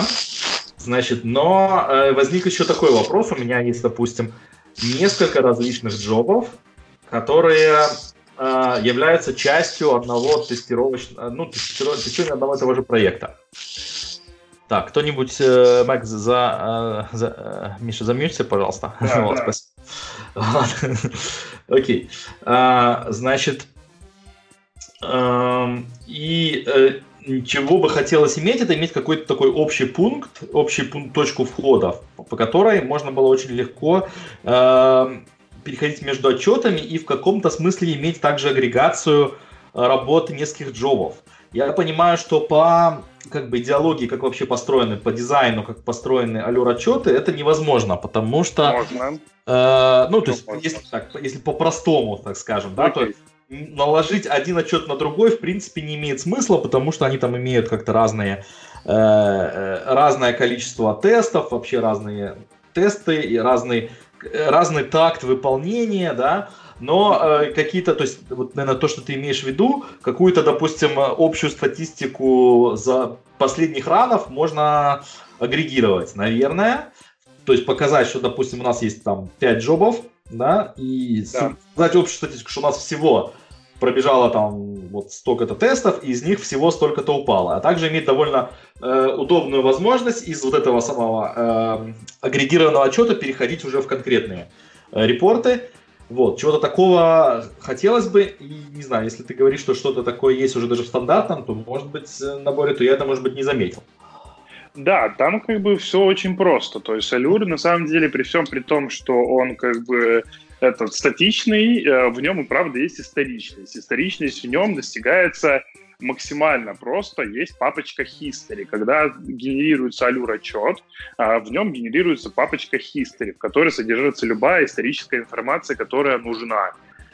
Плюс в Allure есть возможность писать плагины. Да, писать плагины сложно, тут я ничего не скажу, но, например, я с помощью плагинов там решаю какие-то свои задачи довольно легко. Так вот, плагины плюс историчность, они решают все задачи, которые, соответственно, ты можешь сделать. Приведу тебе примеры. Например, мы к Allure добавляли плагин, который рисует комментарии к каждому тесту. Я думаю, что вы знаете, допустим, популярные сервисы комментариев, там, по-моему, Discuss они называются. Да, Discuss, по-моему, называется. Так вот, по сути, можно к Allure-чику пришлепнуть каждому тесту Discuss. Надо просто взять и айдишник теста туда прикрепить. Большая проблема заключается в том, что у меня даже был где-то такой плагин. Опять же, если кому-то такая штука интересна, you are welcome, я покажу, как это делается. Это самый простой плагин, на написание которого уйдет прям минимум времени. Какая проблема? Эти комментарии, они будут в публичном доступе. Это политика Discuss, у них вообще нету никаких приватных комментариев. Насколько я понимаю, у них модель бизнеса такая, что они все это индексируют и вставляют туда рекламу. Но если вы найдете любой другой сервис, который будет делать комментарии, вы просто шлепните, в Allure, блок, который будет отрисовывать комментарии, и все. Вот вам комментарий, вот вам динамичность. Можете переписываться и так далее. При этом вы в самом плагине будете определять скоуп. Если вы вот этому дискассу скажете, что у вас ID-шник страницы, неважно, что это такое, если у вас ID-шник страницы — это тест-резалт, у вас есть тест-резалт ID, то у вас будут комментарии в рамках тест-резалта. Если вы скажете, что ID-шник теста — это тест-кейс ID, который мы тоже умеем высчитывать, то есть за счет этого как раз историчность и появляется. То есть если это результаты тестов, в которые одинаковый тест-кейс ID, то у вас будут комментарии кросс-запуски. То есть неважно, где запустится этот тест, хоть в одной джобе, хоть в другой джобе, хоть в третьей джобе и так далее. У вас эти комментарии туда приедут. Вот знал, например, Леша, ты про такую функциональность? Нет. Заинтригован? Да, вот так вообще клево. Получается лайк, шер и собственно. Лайк, шер, да. Поэтому если у тебя есть какие-то я говорю, если взять на какой-нибудь такой популярный сервис, типа лайк, шер и subscribe, который умеет просто собирать у себя всякие смайлики, лайки, комментарии, и и он тебя устраивает, я тебе такую штуку запилю, и для всех желающих запилю в виде плагина легко. Я такую штуку сделал для Discuss, еще раз повторюсь, но код не опубликовал, потому что подумал, что вряд ли кто-то публичную информацию о тестах будут хранить в публичном месте. Если кто-то знает место, которое не такое публичное, где есть настройки приватности, то скиньте мне, я сделаю вам пример. Это первое. Второе, это что касается историчности, еще раз повторюсь, что это просто директория. То есть мы берем наши тесты, запускаем их первый раз. У нас получается папочка history.json. Потом, когда запускаем тесты еще раз, подкладываем эту папочку history туда же, где запустили тесты второй раз. Папочка history обновляется, в нее добавляется новый пласт, грубо говоря, исторической информации. Потом вы запускаете третий раз по рекурсии, у вас постоянно хвост в виде истории присутствует. Причем любой плагин может в эту историю отписывать нужную ему информацию. За счет этого можно делать следующую вещь. Как работает джоба? Она в рамках одного запуска входит в предыдущий билд, ищет там построенный Allure отчет и ищет в этом Allure отчете папочку history. Если она есть, она копирует его в текущий билд. Вот это первый принцип историчности. Эту штуку написал Дима Баев. На самом деле, Дима очень толковый разработчик, наверное. То есть, когда он эту штуку сделал, он просто мы сидели с ним, писали Allure 2, я что-то делал, одни какие-то задачи, на мне в основном интеграция, а он ядро писал. И он такой, мне говорит: Тём, хочешь прикол? Я говорю, давай, покажи. Он говорит, я, сделал, графики. И просто показывает мне, говорит, я просто взял папочку, начал копировать, и вообще все получилось. И такой, офигеть, такая идея, вроде как простая на поверхности, но почему-то до этого мы до нее не додумались, а когда додумались, поняли перспективы, которые открываются. В общем, есть такая папочка history. Соответственно, если вы будете эту папочку копировать, то можно сделать следующее. Копировать руками. Вы берете после построения отчета, сохраняете эту папочку в какой-нибудь S3 storage. И в любом другом билде, где вам нужны эти исторические данные, просто себе эту папочку подфетчиваете. У вас появилась история, независимо от того, какие запуски у вас есть. И второй вопрос. Вы можете указать при генерации отчета несколько директорий с результатами тестов. То есть вы можете запустить мастер-джобу, каждая из этих джоб сгенерирует свой отчет, а потом может заархивировать Allure Results, и мастер-джоба скачает артефакты Allure Results и построит свой отчет, который агрегированный на каждом запуске. Соответственно, если ты зайдешь в задачу, в джобу, которая внутренняя, ты увидишь только локальный запуск. Если зайдешь во внешнюю, ты увидишь весь запуск. Собственно, с помощью такого механизма можно довольно аккуратно и прикольно делать любую историчность и, соответственно, придерживать любую историчность и любые фичи делать. Угу. Ты уже прямо-таки сразу ответил на мой вопрос. То есть, как я понял, ответ, примерно, заключается: все возможно, нужно немножко напильника, да? Вот, вообще. Да. То есть, по сути, меня часто ругают и за дело ругают, за то, что, я про Allure прикольный, про него много знают, но мало пишут. Я каюсь и буду скоро исправляться. Заведу телеграм-канальчик и буду такие вещи писать, кстати, не только про Allure. У меня на самом деле я использую на одном из проектов Selenit, и по нему у меня тоже экспертиза накопилась вагон и маленькая тележка. Например, я у себя сделал логер довольно прикольный, который печатает... я его показывал в Allure, но я его еще доапгрейдил, который печатает... Очень клевый сценарий, я кликаю на такой-то элемент, я получаю текст такого-то элемента, проверяю, что такой-то элемент находится в состоянии visible и так далее. То есть он очень человечный, он, перед мной как-то поставили задачу, Тёма, сделай, пожалуйста, эти тесты, как будто их, написал человек. Я говорю, no problem, и, собственно, сделал такую штуку. А потом у меня еще круче родилась идея, я все это вынес в константы, это уже был прикол. То есть это не надо думать, что это прям уже это production ready, если это не надо, наверное, никому. Я это все вынес константы, которые локализованные, и, соответственно, потом можно построить как бы этот отчет и запустить тесты в режиме французского языка, немецкого языка и так далее. А так как Allure поддерживает локализацию, то я как-то сидел, угорал, я просто написал все вот эти вот фразы как бы на разных языках. И потом просто делал русский отчет, английский отчет, французский отчет, немецкий отчет. Это, было довольно прикольно.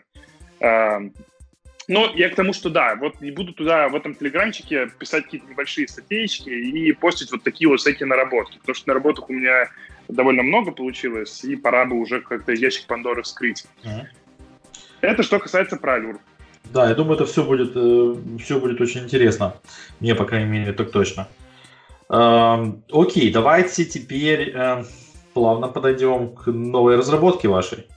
Да, к новой разработке я немножечко просто проясню, откуда ноги растут, а потом, может быть, наверное, Мише будет интереснее что-то тут добавить, как человеку, который все это видел с другой стороны. Собственно, какую проблему мы поняли. Как мы сегодня с вами прям обозначили, мне это очень нравится, что мы это обозначили, что репортинг интересен только тогда, когда у нас тест падает. То есть, для красных вот таких вот тестов. И это в целом правда. То есть, по сути, если взять вот эти все системы репортинга, которые мы сегодня обсуждали, они 95% нагрузки просто в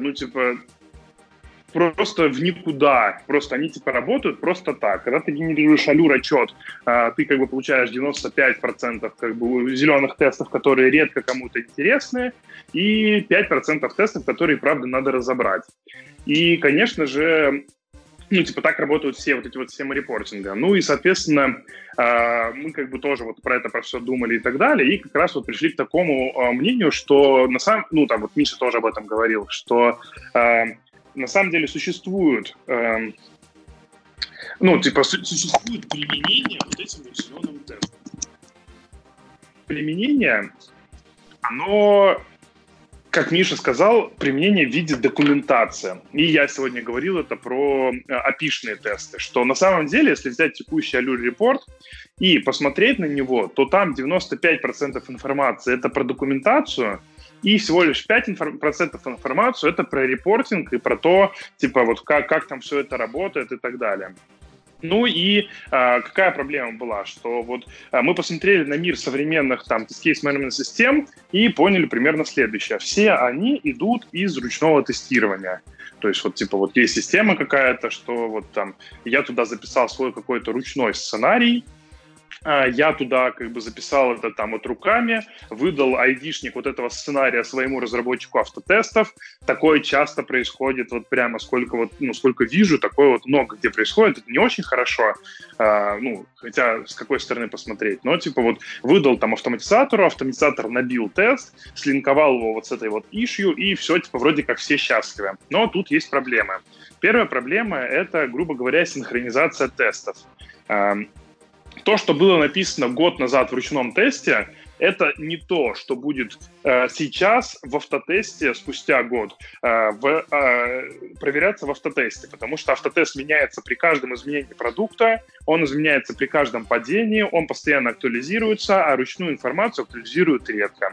Вторая проблема — это то, что приходится писать какие-то свои постоянные костыли велосипеда.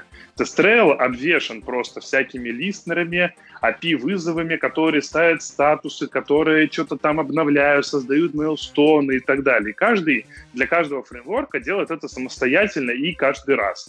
Я часто вижу в компаниях такую ситуацию, когда для Java стека интеграция с TestRail работает одним образом, а для, допустим, Python либо JavaScript стека вообще другим образом, потому что что-то мы вот это не написали, вот это было впадлу, вот это сделать нельзя и так далее. То есть получается, что автотесты всегда в таких системах, они идут немножко сбоку.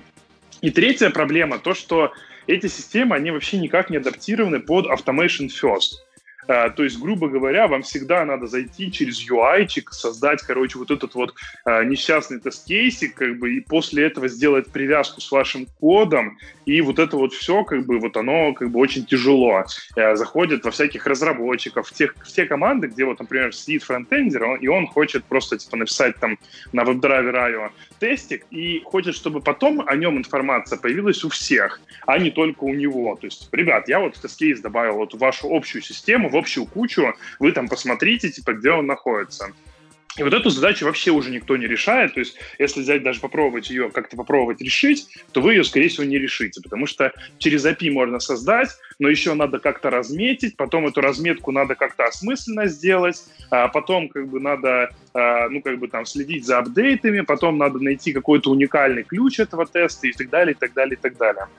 Ну и, собственно, мы поняли, что у нас в Allure вся эта информация есть, мы знаем историчность, мы знаем тест-кейс ID, мы на самом деле знаем про тесты, про автотесты, все. Ну и появилась идея как бы создания первой в мире как бы ТМС с упором на автотесты, либо ТМС для автотестов, можно ее так назвать.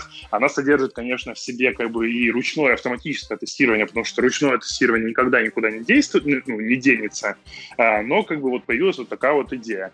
Ну и, соответственно, вот мы как бы начали над этой идеей работать и работаем до сих пор. Ага, я сразу перебью, чтобы уточнить. Значит, по твоей точке зрения, во-первых, есть ли название Allure-Server или Allure Enterprise? Или это еще все еще ну, это мы, решено?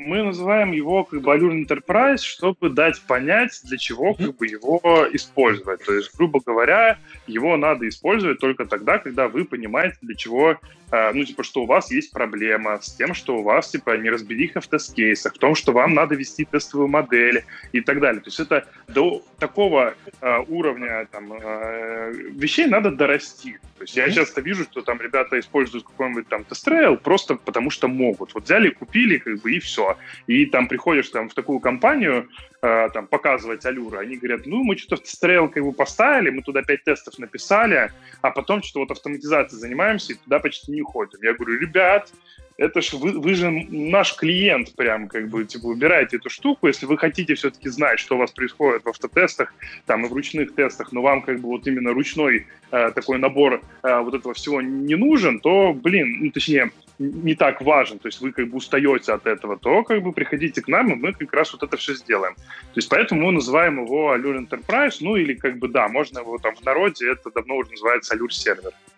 Ага, и если правильно я понял, правильно твою подводку, Allure Enterprise — это TMS с улучшенными элементами репортинга автотестов больше, чем улучшенный элемент репорта автотестов с TMS. То есть это скорее вы... Ну, то есть ваша Allure Enterprise — это скорее TMS или это скорее фреймворк для репортов? Ну, это нет, вот, это хороший вопрос. Угу. Ответ на него примерно такой, что это скорее TMS, чем репортинг, да. Потому что репортинг, он так есть. Практически все фичи, которые мы будем добавлять с точки зрения репортинга, их можно будет либо имплементировать в виде плагинов, либо имплементировать, короче, там, какими-то другими способами, они будут так или иначе появляться в репортинге тоже. То есть мы как бы не пишем вперед.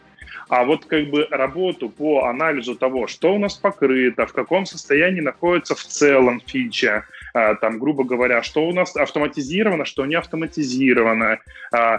Допустим, вот у нас вот есть такая вот прикольная фича, типа можно запустить, типа вот выбрать 5 тестов, вот ты смотришь на 1000 тестов, потом выбираешь среди них 5, просто вот просто ручкой нажал на них, накликал и нажал кнопочку «Запустить». Allure сам найдет жобу, точнее, которую предварительно сконфигурировали, передаст в нее вот эти вот 5 тестов, дождется от них результата и тебе скажет, типа, чувак, вот я запустил вот эти вот 5 тестов, вот посмотри результат. То есть, грубо говоря, это такой типа all-in-one solution, и идея его в том заключается, чтобы никто не покидал вообще пределы как бы Allure, то есть, типа, чтобы вы оперировали не результатами тестов у нас прошло 1000 тестов. Ну, прошло 1000 тестов, и чего? Ну, типа, и что с этого? Или у нас там завалились там вот эти вот там 5 тестов. Ну, как бы, да, завалились, там инженеры по тестированию разберутся. Вот они уже, типа, начали вот это вот все делать. А скорее, как бы, про вообще, как бы, описание того, что, типа, вот какие у нас тесты есть, какие у нас фичи покрыты, что у нас покрыто, что не покрыто, какие требования покрыты, короче, и так далее, и так далее. А можно ли мне запустить вот эти вот тесты? Например, менеджер приходит в Allure, смотрит такой, вот, блин, прикольно, вот мы типа то, что выкатили фичу там авторизация. А можно мне запустить тесты на фичу авторизация? Ему говорят, да, вон, сходи вон там вот в эту вот джобу, тут вот сбей какой-нибудь там тег, но там просто у нас теги не оптимизированы, поэтому у тебя запустятся еще другие какие-то тесты и так далее. Очень много лишних слов. А тут ты приходишь как бы в систему и говоришь, слушай, вот я знаю, что у нас есть, вот, допустим, там 7000 тестов, и я вот хочу запустить все тесты вот на такой вот модуль, микросервис и так далее, и так далее. И ты можешь это сделать. Да, вот это как раз круто, то, что тоже хотелось бы иметь. Ну вот. Да, потому что все оперируют джобами, а джобы — это какая-то нарезка, какой-то срез вот этих вот тестов. А что такое срез вот этих вот тестов, это вообще уже непонятно, потому что, ну, то есть это вот вторая, как бы, такая же проблема, которая раньше была с репортингом, что, ну, типа, ребята там как-то склеили, как бы, свои тесты, они запускаются, о чем-то говорят, но что именно там проверяется, ну, типа, непонятно. То же самое и с джобой. Ну, вот она запускается, там запускаются какие-то тесты, и что? Ну, типа, а какие именно тесты запускаю? А можно я запущу какие-то тесты, которые мне нужны? Ну, и так далее. И мы, получается, как бы, вот, ну, типа, в нашей вот этой системе попытались сделать именно all-in-one solution. Потому что сейчас обычно используется какая-то TMS-ка и какой-то дополнительный репортинг. То есть, да, они идут, кажется, как бы... Что...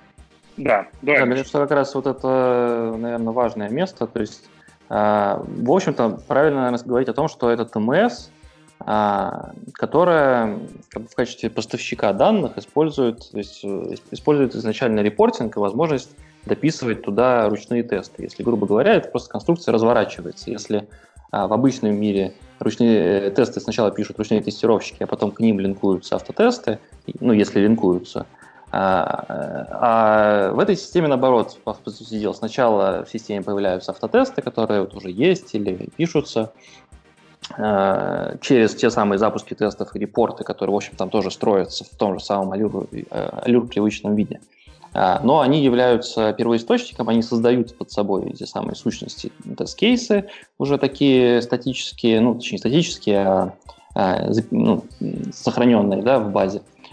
И туда же могут приходить ручные тестировщики и дописывать те тесты, которые они считают нужным.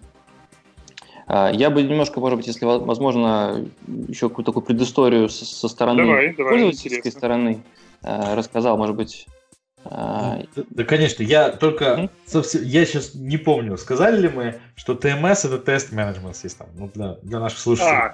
Если нет, не сказали, то вот сейчас говорим. Да, это да. Типа TestRail, HP, ALM, Zephyr какой-нибудь, да. Да, Zephyr, в общем, вот так вот. TestLink, в конце концов. Для кого это сокращение неизвестно было. Окей, да, теперь давай. Мне кажется, что, да, я вот, наверное, издалека зайду, чтобы как-то нам разделить. То есть, мы в начале беседы затронули, что, ну, понятно, что существуют разные компании, которые в разной степени требуют ту или иную документацию, да, от тестировщиков.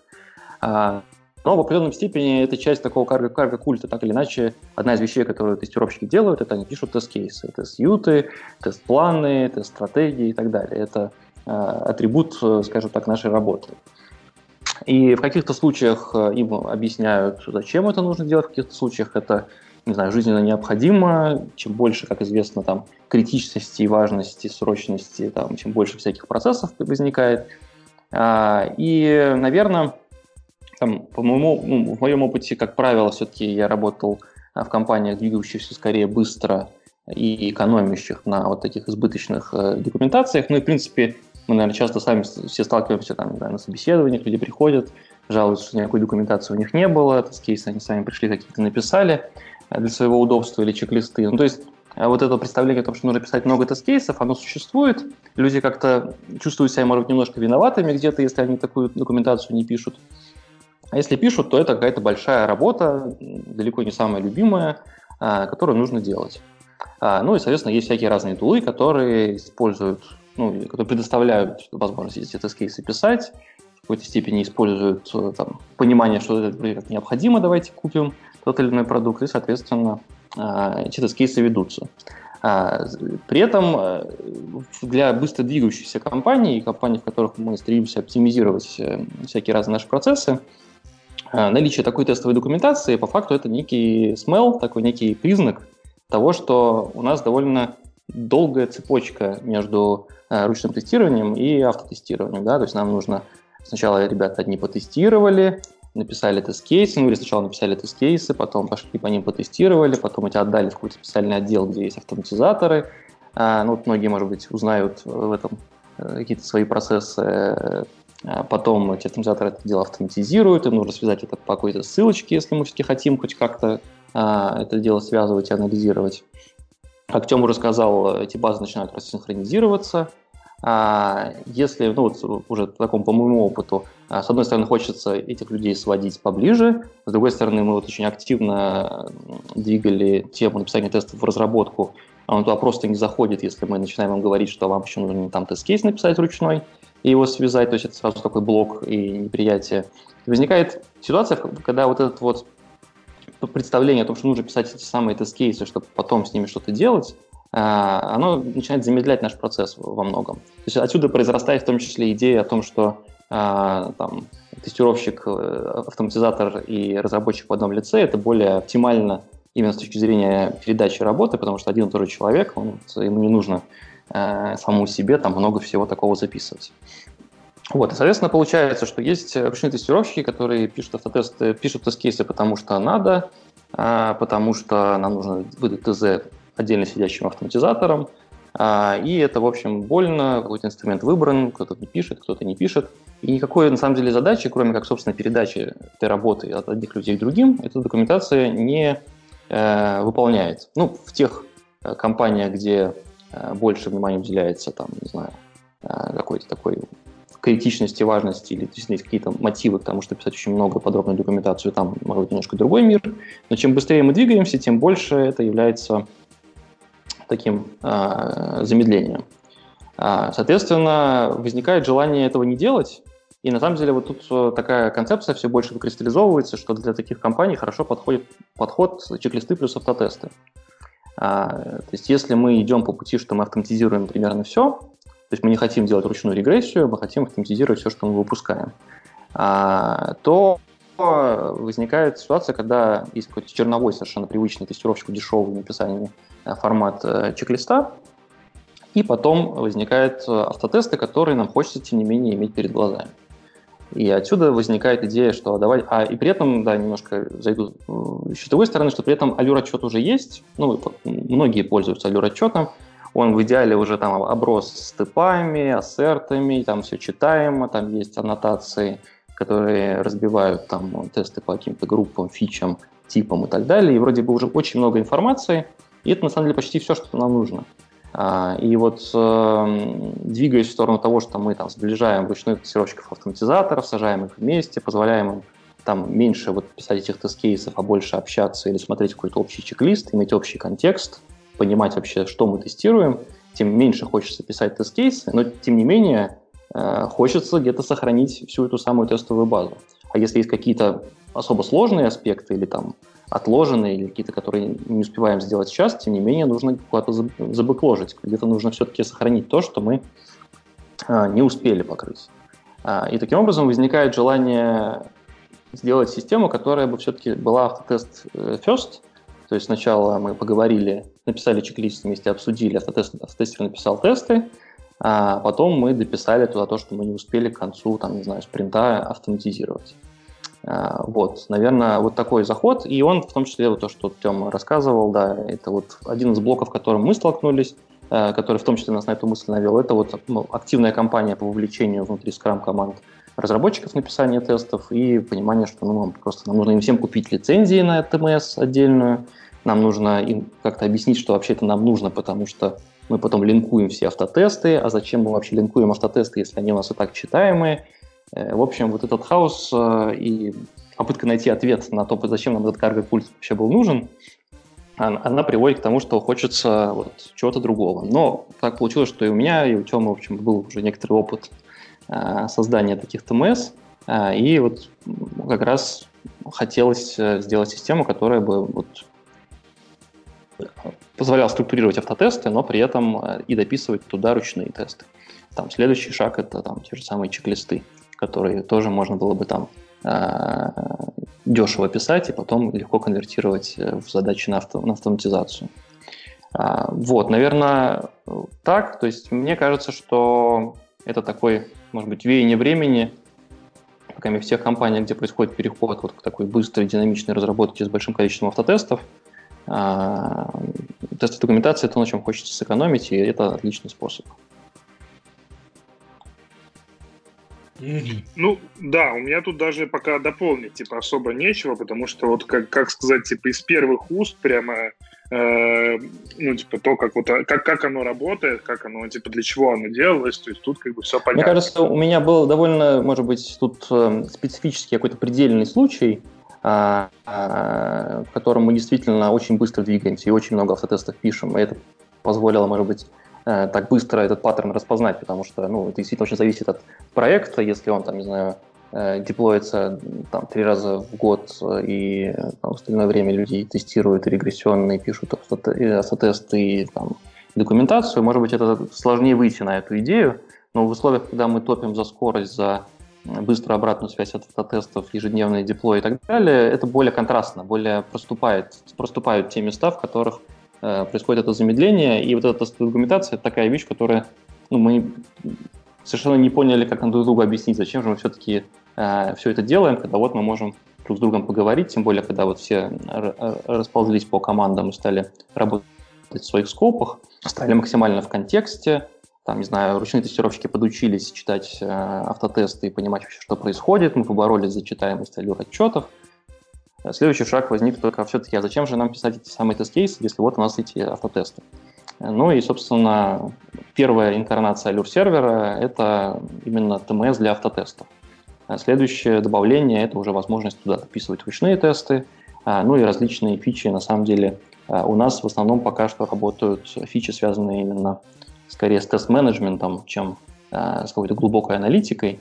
То есть мы используем эту систему как базу, и на самом деле происходит некое перетекание всевозможной разметки, каких-то признаков механики, вьюта сломанных тестов из кода тестов. То есть это такая очень модная одно время была идея, она до сих пор довольно хорошая. До сих пор модная. Хранить все в коде, да, вроде такая хорошая, правильная тема, и мы очень много, в общем-то, так и живем. Но с появлением системы, которая может многие эти вещи менеджить лучше и давать всем более удобный доступ к этому менеджменту, то есть без коммитов, без каких-то роботов, которые ходят, ботов коммитят те или иные флаги. Например, мы размечаем кучу тестов как смок-тесты автоматически. Есть логика, по которой мы выбираем смок-тесты. Мы им идем и ставим аннотацию, что они смок. И мы понимаем, что каждый раз это некий коммит. Тестировщики хотят как-то влиять на наборы тестов, на разметку по их фичам, старям. И опять же возникает вопрос, они идут в код, меняют, что, в принципе, мы их учим делать, или они могут это делать в Allure-сервере. Очень большую, большой успех случился у фичи, связанной с мьютом тестов. Мы сначала запилили на аннотациях у себя и на своей базе, а потом перенесли в Allure-сервер. То есть это идея про стабилизацию тестов и возможность мьюта автоматического, какого-то размьюта по проверкам, по связи с какой-то задачей, где эта работа по фиксу теста проводится. Она, в принципе, витала, и когда тестов очень много становится, это очень актуально, и мы, в общем, стали использовать Allure-сервер в качестве базы, и Allure-сервер после этого прорастил у себя такую фичу, что можно тест прямо в отчете замьютить и привязать обязательно к этому ссылку на task, где этот мьют будет починен, и дальше робот раз в сутки, когда у нас происходит деплой, проверяет, что тест проходит и что таска завершена. В этом случае автоматически размьючивает, меншинит людей. То есть получается, что больше именно пока что у нас в качестве именно менеджмента. То есть вот этот весь рантайм, по каким фичам мы хотим запустить тесты, какие тесты замьючены, вот этот аспект играет. И, наверное, второй важный аспект, который скорее такой, может быть, немножко на перспективу, и который тоже очень важен во всех этих ТМС-историях, люди хотят получить покрытие. На самом деле, это мы сейчас много проводим внутренних опросов, разбираясь с развитием Allure-сервера в частности. И понимаем, что, ну, то, по крайней мере, желание такое, да, у ручных тестировщиков в первую очередь, оно есть. Это особенно важно, когда какие-то скопы передаются из рук в руки, и надо посмотреть, а что же у нас тут вообще покрыто. И вот это вот желание получить покрытие, оно на самом деле не удовлетворяется практически никакими инструментами. Если мы, ну, то есть либо мы идем, пишем суперподробное покрытие тест-кейсами, потом как-то связываем это с автотестами, что, в общем, ну, в нашем мире не происходит. Либо нам нужны какие-то еще инструменты, чтобы получить покрытие. А тут, соответственно, возникает, ну, такая вот ситуация, в которой мы хотим все автотесты притащить в эту систему и как-то максимально смягчить перевод чек-листов в ручные тесты в этой системе, чтобы получить некое представление о том, что есть как какое-то количество ручных проверок, пусть и довольно грубо описанных, и можно какое-то примерно представление о покрытии себе составить. Традиционный ТМС, в общем-то, предназначен для того, чтобы показывать покрытие, но на деле это достигается только очень большими усилиями и подробным написанием всех этих кейсов.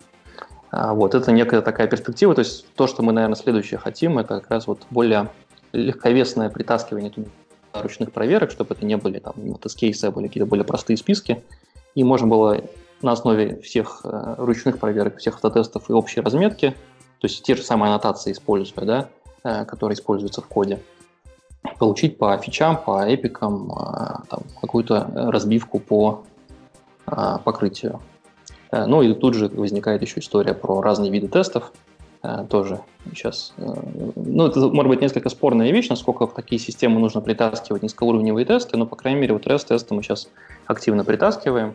И опять же возникают слои тестов, идеи про то, что можно вообще построить пирамиду тестов по этим всем данным, имея в Allure-сервере в общей аннотации, в общих нотациях эпиков, фич, history, там Selenium тесты, REST тесты и, может быть, какие-то более низкоуровневые тесты, умея их там всех притаскивать в эту систему и фильтровать, там группировать, что можно получать вообще всякую разную картину про то, какие тесты у нас где есть.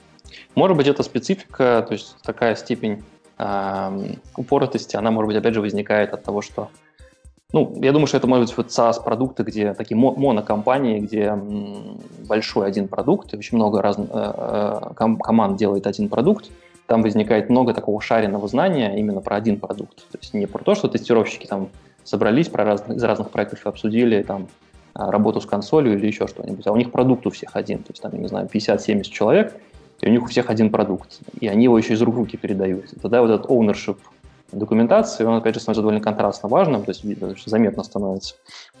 И отсюда произрастают вот эти все фичи. Может быть, опять же, это такая способ пораньше заметить эти тренды, что вот такая разбивка, в том числе по типам тестов, по покрытию, она нужна. Мы, пожалуй, в меньшей степени сейчас следим за какими-то другими трендами там из серии, не знаю, стабильность одних тех или иных тестов, хотя, опять же, это позволяет нам более умно мьютить.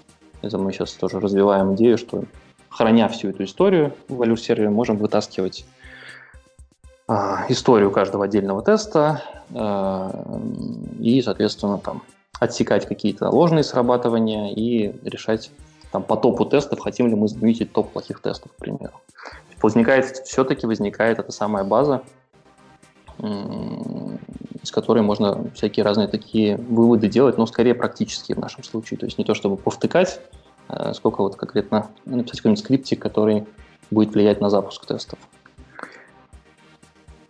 Вот, наверное, не знаю, мне просто кажется, что это довольно важная история про такую картинку жизненную, то есть люди себя, может быть, обнаруживают в похожих ситуациях, и вот мы себя тоже обнаружили.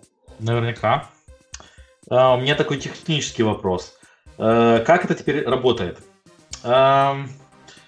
Есть какой-то, как сейчас модно говорить, on-premise solution, который мы получаем от, соответственно, Комета Софтвер, инсталлируем у нас локально, и это какой-то, наверное, веб-аппликейшн, или это сейчас уже работает как какой-нибудь сервис, который хостится вот вами, ребята, авторами Allure Enterprise.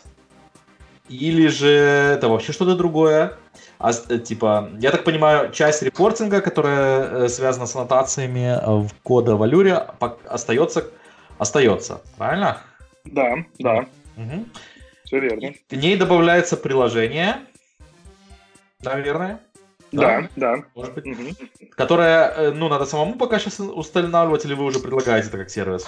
Там, нет, пока не предлагаем как сервис, потому что пока нету клиентов, которые хотят это как сервис. Мы сразу же зашли ко всяким дружественным компаниям, которые, грубо говоря, хотели потестировать все это у себя и так далее. И все вот эти дружеские компании сказали, что пока как бы версия, которая SaaS, она им не очень интересна. Отчасти это связано с типом этих компаний. Они беспокоятся за свои тестовые данные и очень не хотели бы, чтобы это случайно куда-то утекло в интернет. Поэтому мы как бы используем, так, вы получаете, там, грубо говоря, набор докер-контейнеров, которые с помощью Docker Compose разворачиваете. То есть там, на самом деле, это обычное веб-приложение с базой данных, с очередью и с хранилищем артефактов. То есть, вот, наверное, проще всего это представить так.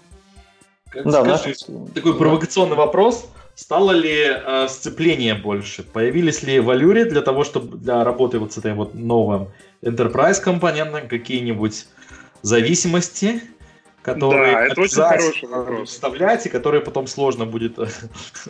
Это прям очень хороший вопрос, это прям офигительный вопрос, потому что типа нет, ответ как бы нет. Мы придумали довольно прикольное решение, как бы мы до сих пор делаем все те же файлы, которые у нас были раньше. То есть, типа, вот, грубо говоря, если говорить про смотреть на все это сверху, то для нас вообще ничего не изменилось. То есть, вот, как бы для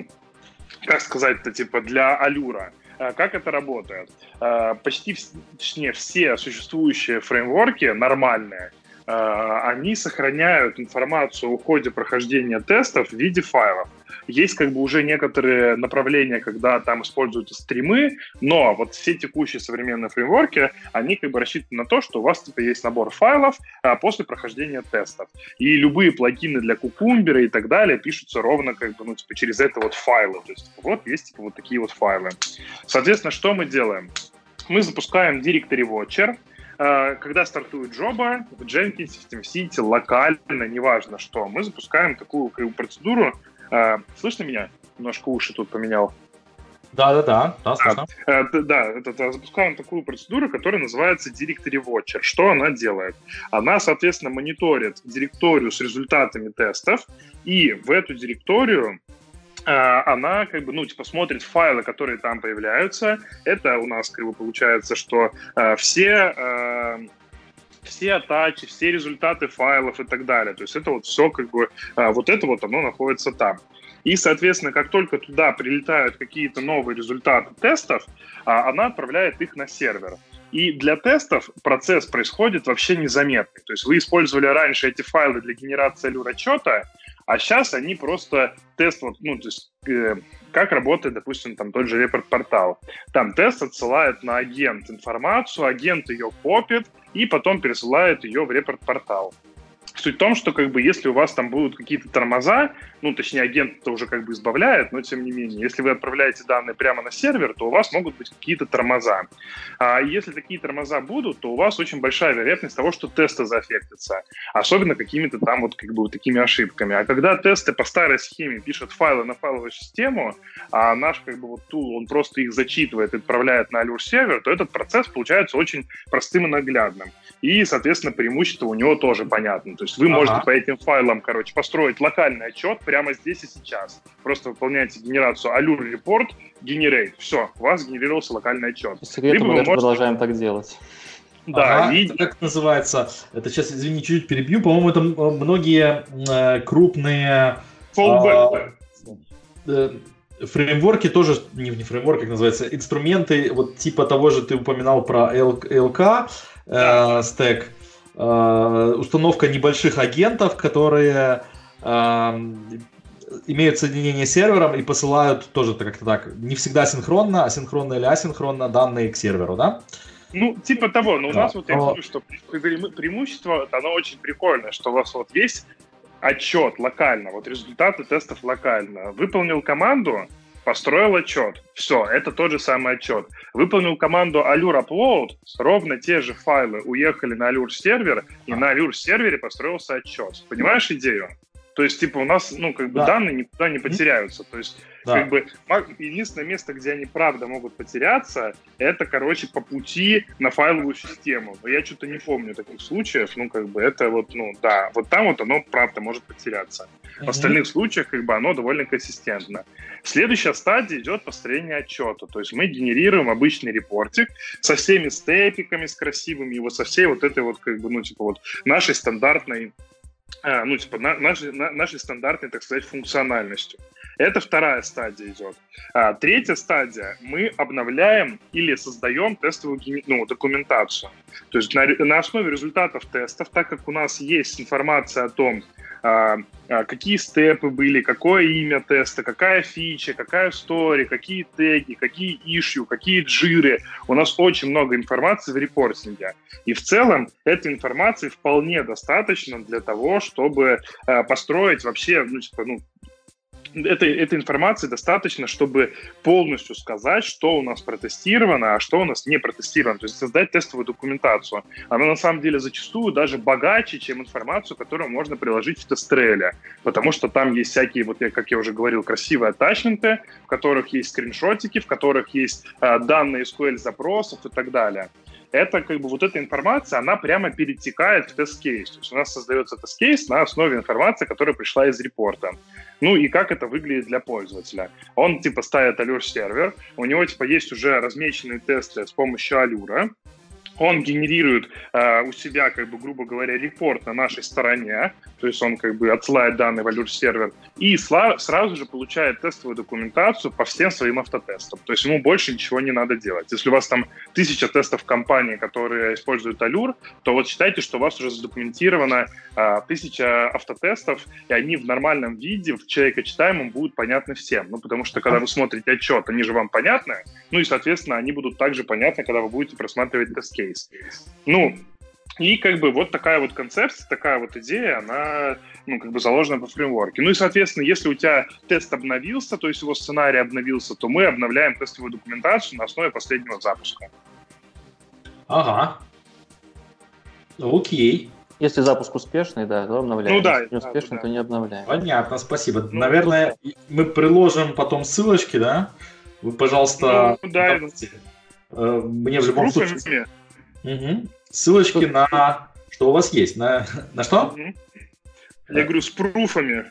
Да, с пруфами, да, обязательно. Не, ну в идеале, я не знаю, по-моему, на сегодня еще свободно скачиваемой версии Allure Enterprise еще недоступна, да? Вот прям ее скачать нельзя. Да, ее скачать сейчас нельзя, потому что у нас как бы фидбэка достаточно настолько, что ну, как бы мы там понимаем, куда нам дальше двигаться, как бы что надо сделать, что сейчас как бы сконцентрированы как раз на в основном сконцентрированы на доделках и вот кристаллизации вот этого workflow. Потому что как только оно будет готово, мне кажется, что там уже ну, типа, это будет прям крутяк-крутяк, всем все понравится. Например, вот одна из последних фичей, которые мы сейчас делаем, это как раз-таки запуск тестов из Allure-сервера. То есть это действительно там прикольная как бы, фича, она круто смотрится, потому что ты взял как бы тесты такой, говоришь, запусти ко мне тесты вот на такую вот фичу. Ну, типа, бряд, у тебя реально запустились тесты на такую фичу. И это прям прикольно. А как бы так как мы позиционируем себя как кросс фреймворк, CI и так далее решения, то надо написать эту интеграцию для всех, соответственно, систем. Bamboo, Jenkins, TeamCity, GitLab CI, GitHub Actions и так далее, Travis и прочее. Поэтому там сразу же очень много работы. Вот, собственно, мы как бы эту работу сейчас и доделываем. Ага. Пост и мета-мета тоже заодно, да? Угу. Кросс-кросс. Окей. Сказал, что тут еще есть ряд тулов вокруг этого всего. Ну, то есть, может быть, это уже какие-то детали. Мы просто довольно много там пишем внутри каких-то своих обвязок. Ну, к примеру, есть такая вещь, что даже имея автотест в этой системе, ну, документированный в виде тест-кейса, привязанного там по хэшу, там, класс, метод и так далее. Нам внутри вот очень захотелось попараноить, и мы сделали, что все-таки мы проставляем в код теста ID-шник. И чтобы при этом преодолеть вот эту вот историю, что нужно пойти в два места, мы сделали идею плагин, который автоматически при написании теста, там, по нажатию кнопочки, создает в Allure-сервере тест, возвращает ID-шник и сразу вставляет его в код, а при первом запуске этот тест заполняется данными. Таким образом, мы достигаем того, что нам не нужно вот идти в систему и все-таки этот ID-шник резервировать. Более того, если, допустим, в этой системе есть уже ручной тест, то, опять же, этот плагин нам позволяет сразу же указать, к какому именно ручному тесту нужно этот автотест привязать. Мы сейчас поддерживаем концепцию, что мы линкуем ручной автотест, а не замещаем, хотя можно и так, и так. А вот мы линкуем, то есть можно сразу же указать, что нужно создать в системе тест, который будет связан с таким ручным тестом, и при первом же запуске этого теста этот тест наполнится содержимым. Угу. Ну и там довольно много таких вещей, всяких связанных там со статусами, с workflow и, в общем, какие-то вещи, которые... Давайте я снова верну, у нас еще, скорее всего, осталось минут 5 максимум нашего выпуска, потому что мы все-таки стараемся в 2 часа уложиться, мы уже подошли к ним почти.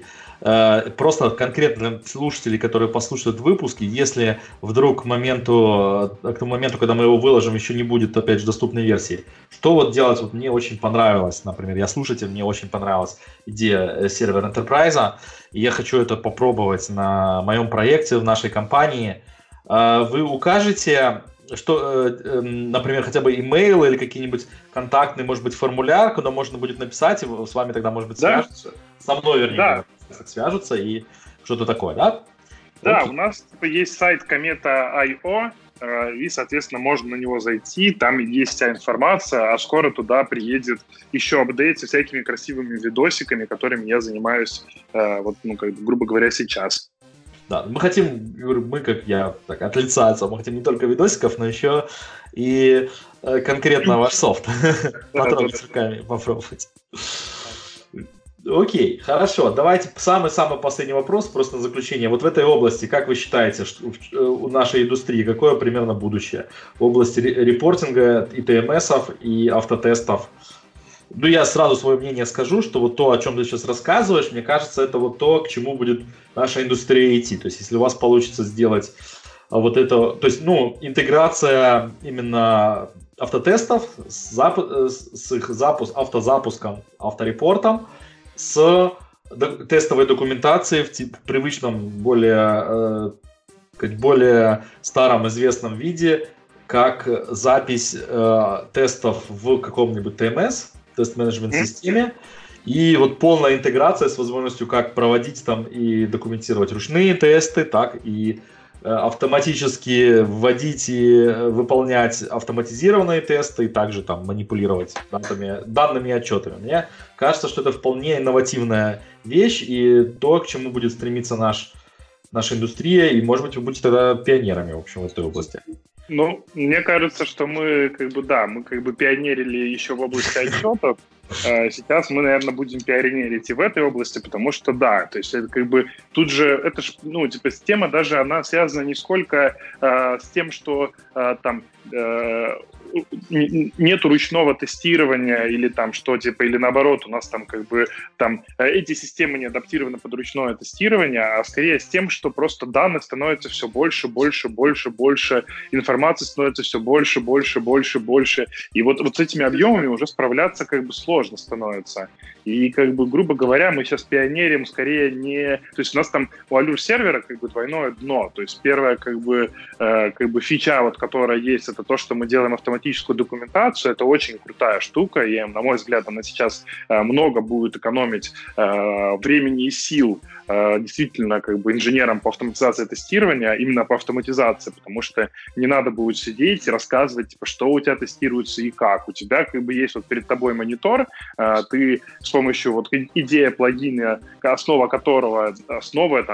большая часть которого была написана в компании Wrike как раз, и которая сейчас уже используется вовне, то есть он уже официально существует, и ребята им пользуются. с помощью вот этих вот инструментов ты как бы будешь просто наполнять типа тестовую документацию, а любой человек может ее почитать. То есть конкретно вот это такая имплементация, я думаю, популярного, даже не последнее время, а уже, наверное, даже уже не такого популярного подхода, как раньше, в плане того, что он уже типа это как уже как аксиома, типа everything as code, как бы, то есть у тебя как бы раньше была там инфраструктура как код, сейчас как бы уже тестирование как код, то есть у тебя типа все должно быть в коде, и с этого у тебя должна генерироваться тестовая документация по всему проекту. Да, туда можно добавить и ручные проверки тоже, но как бы документация из кода должна прямо вот красиво везде отображаться, как бы любой желающий должен посмотреть, типа, блин, чувак, а что у нас тестируется в этой фиче? О, нифига себе, ребята из того-то отдела уже написали туда тест. То есть вот этих вот конфликтов быть не должно. На самом деле, вот еще типа такое большое применение как раз вот типа Allure, это то, что когда вот там сейчас в одной из больших компаний, как бы там 60 разных команд работает над одним продуктом.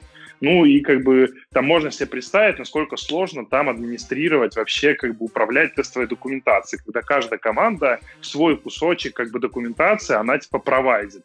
И за этим очень сложно следить не только с точки зрения ручной документации, а в 3 раза сложнее с точки зрения автодокументации следить, потому что тесты вообще моментально устаревают, и на pull-request, который пишет одна команда, падают тесты чужой команды, и, ну, понимаешь, да, то есть это вообще уже невообразимая как бы энтропия какая. И, собственно, опять же, вот как бы там подход, короче, тесты как код, он типа решает эту проблему. А следующая стадия — это как раз разметка.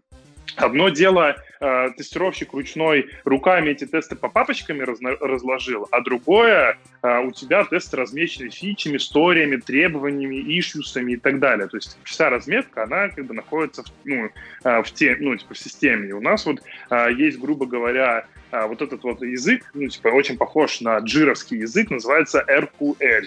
И мы умеем писать как бы нативные квери для поиска нужных тебе тестов. То есть ты говоришь, слушай, Allure, дай мне, пожалуйста, тесты вот на такую вот фичу, которые критичные, у которых в среднее время выполнения меньше, там, ну, допустим, там, 3 минут, и которые success rate там больше 99%. Он тебе дает. Ты говоришь, слушай, а запусти-ка их. И мне кажется, что вот первая проблема — это наличие тестовой документации, а вторая — это легкость общения с тестами, потому что сейчас, если взять тесты, то особенно внешние тесты по отношению к системе, end-to-end тесты, то мало найдется людей как бы в компании, которые знают, что там тестируется и что там происходит. А еще меньше народу знает, как бы, как их запустить конкретно то, что вот сейчас там тестируется. Вот выкатывается у вас микросервис. Ну, какие тесты надо запустить? Фиг его знает. Надо, типа, наверное, вот там джобу кто-то настроил один раз. Вот, типа, вот эти тесты и надо, наверное, запускать. А если кто-то джобу неправильно настроил и так далее. И в этом месте разметка тестов, она очень сильно как бы решает. Потому что в коде это все как бы размечено хорошо, оно сразу же перетекает к нам как бы на сервер, и потом ты просто говоришь, слушай, а я вот хочу запустить тесты вот на эти 3 фичи. Могу я? Можешь. Но я бы добавил, на самом деле, мне кажется, что то, что в коде или не в коде, это может быть даже не самое ключевое. Не знаю, мое ощущение будущего, оно именно в том, что меняются роли специалистов в командах. И если одно время нам вот очень много рассказывали про то, что тест СД, мы тестировщиков вручную больше не нанимаем, то сейчас больше тренда про то, что их роли просто меняются. И они сближают свой контекст, им меньше нужно передавать друг другу работу в письменном виде. И вот эти вот новые подходы, новая такая командная работа, более такие шаренные роли в командах, они, собственно, и приводят к тому, что инструменты нужны немножко другие, в которых по-другому из других источников эта информация собирается, и там более автоматически, может быть, на более сложном, чуть-чуть более сложном техническом уровне, там, с точки зрения там, чтения этих тестов. Но в целом вот у меня есть ощущение, что именно параллельно идет эта эволюция, я просто вижу ее рядом, когда получается, что мы и ручных тестировщиков учим читать код, там, немножко их писать, это позволяет нам меньше вкладываться в суперчитаемость Allure отчета, и, соответственно, получать, там, может быть, чуть дешевле общий такой граунд в виде тестовой документации, которая всем понятна. И все знают, как ее почитать здесь, как ее структурировать, и как ее пойти в коде посмотреть. Вот мне кажется, что тут какие-то 2 таких параллельных течения, которые вот дополняются изменение ролей людей в командах и вот изменение подходов к тому, как ведется эта документация и отчетность. Ну, наверное, да. Угу. Ну ладно. Ну, как-то скудно мы поговорили про будущее, честно говоря, потому что идей там прям миллион, секстиллион, как бы, но я думаю, что мы как-нибудь с тобой соберемся еще раз на такой же интересный подкаст и поговорим про будущее тестирования. Я бы, много всего своего интересного порассказывал, потому что у меня получилось будущее инструмента, а не тестирования. Ага. Окей. Ну ладно, ребята, давайте закругляться. Да. Всем спасибо. Сегодня у нас был Артём Ерошенко, Комета Софтвер. Комета Софтвер. Спасибо, Артём. До новых встреч. Тебе спасибо. Да, очень приятно. И Михаил Левин, старший директор по разработке компании Wrike. Да, спасибо большое. И вел сегодня ведущий Алексей Виноградов. Большое спасибо. До следующих встреч. Ага, пока-пока. Счастливо. Спасибо.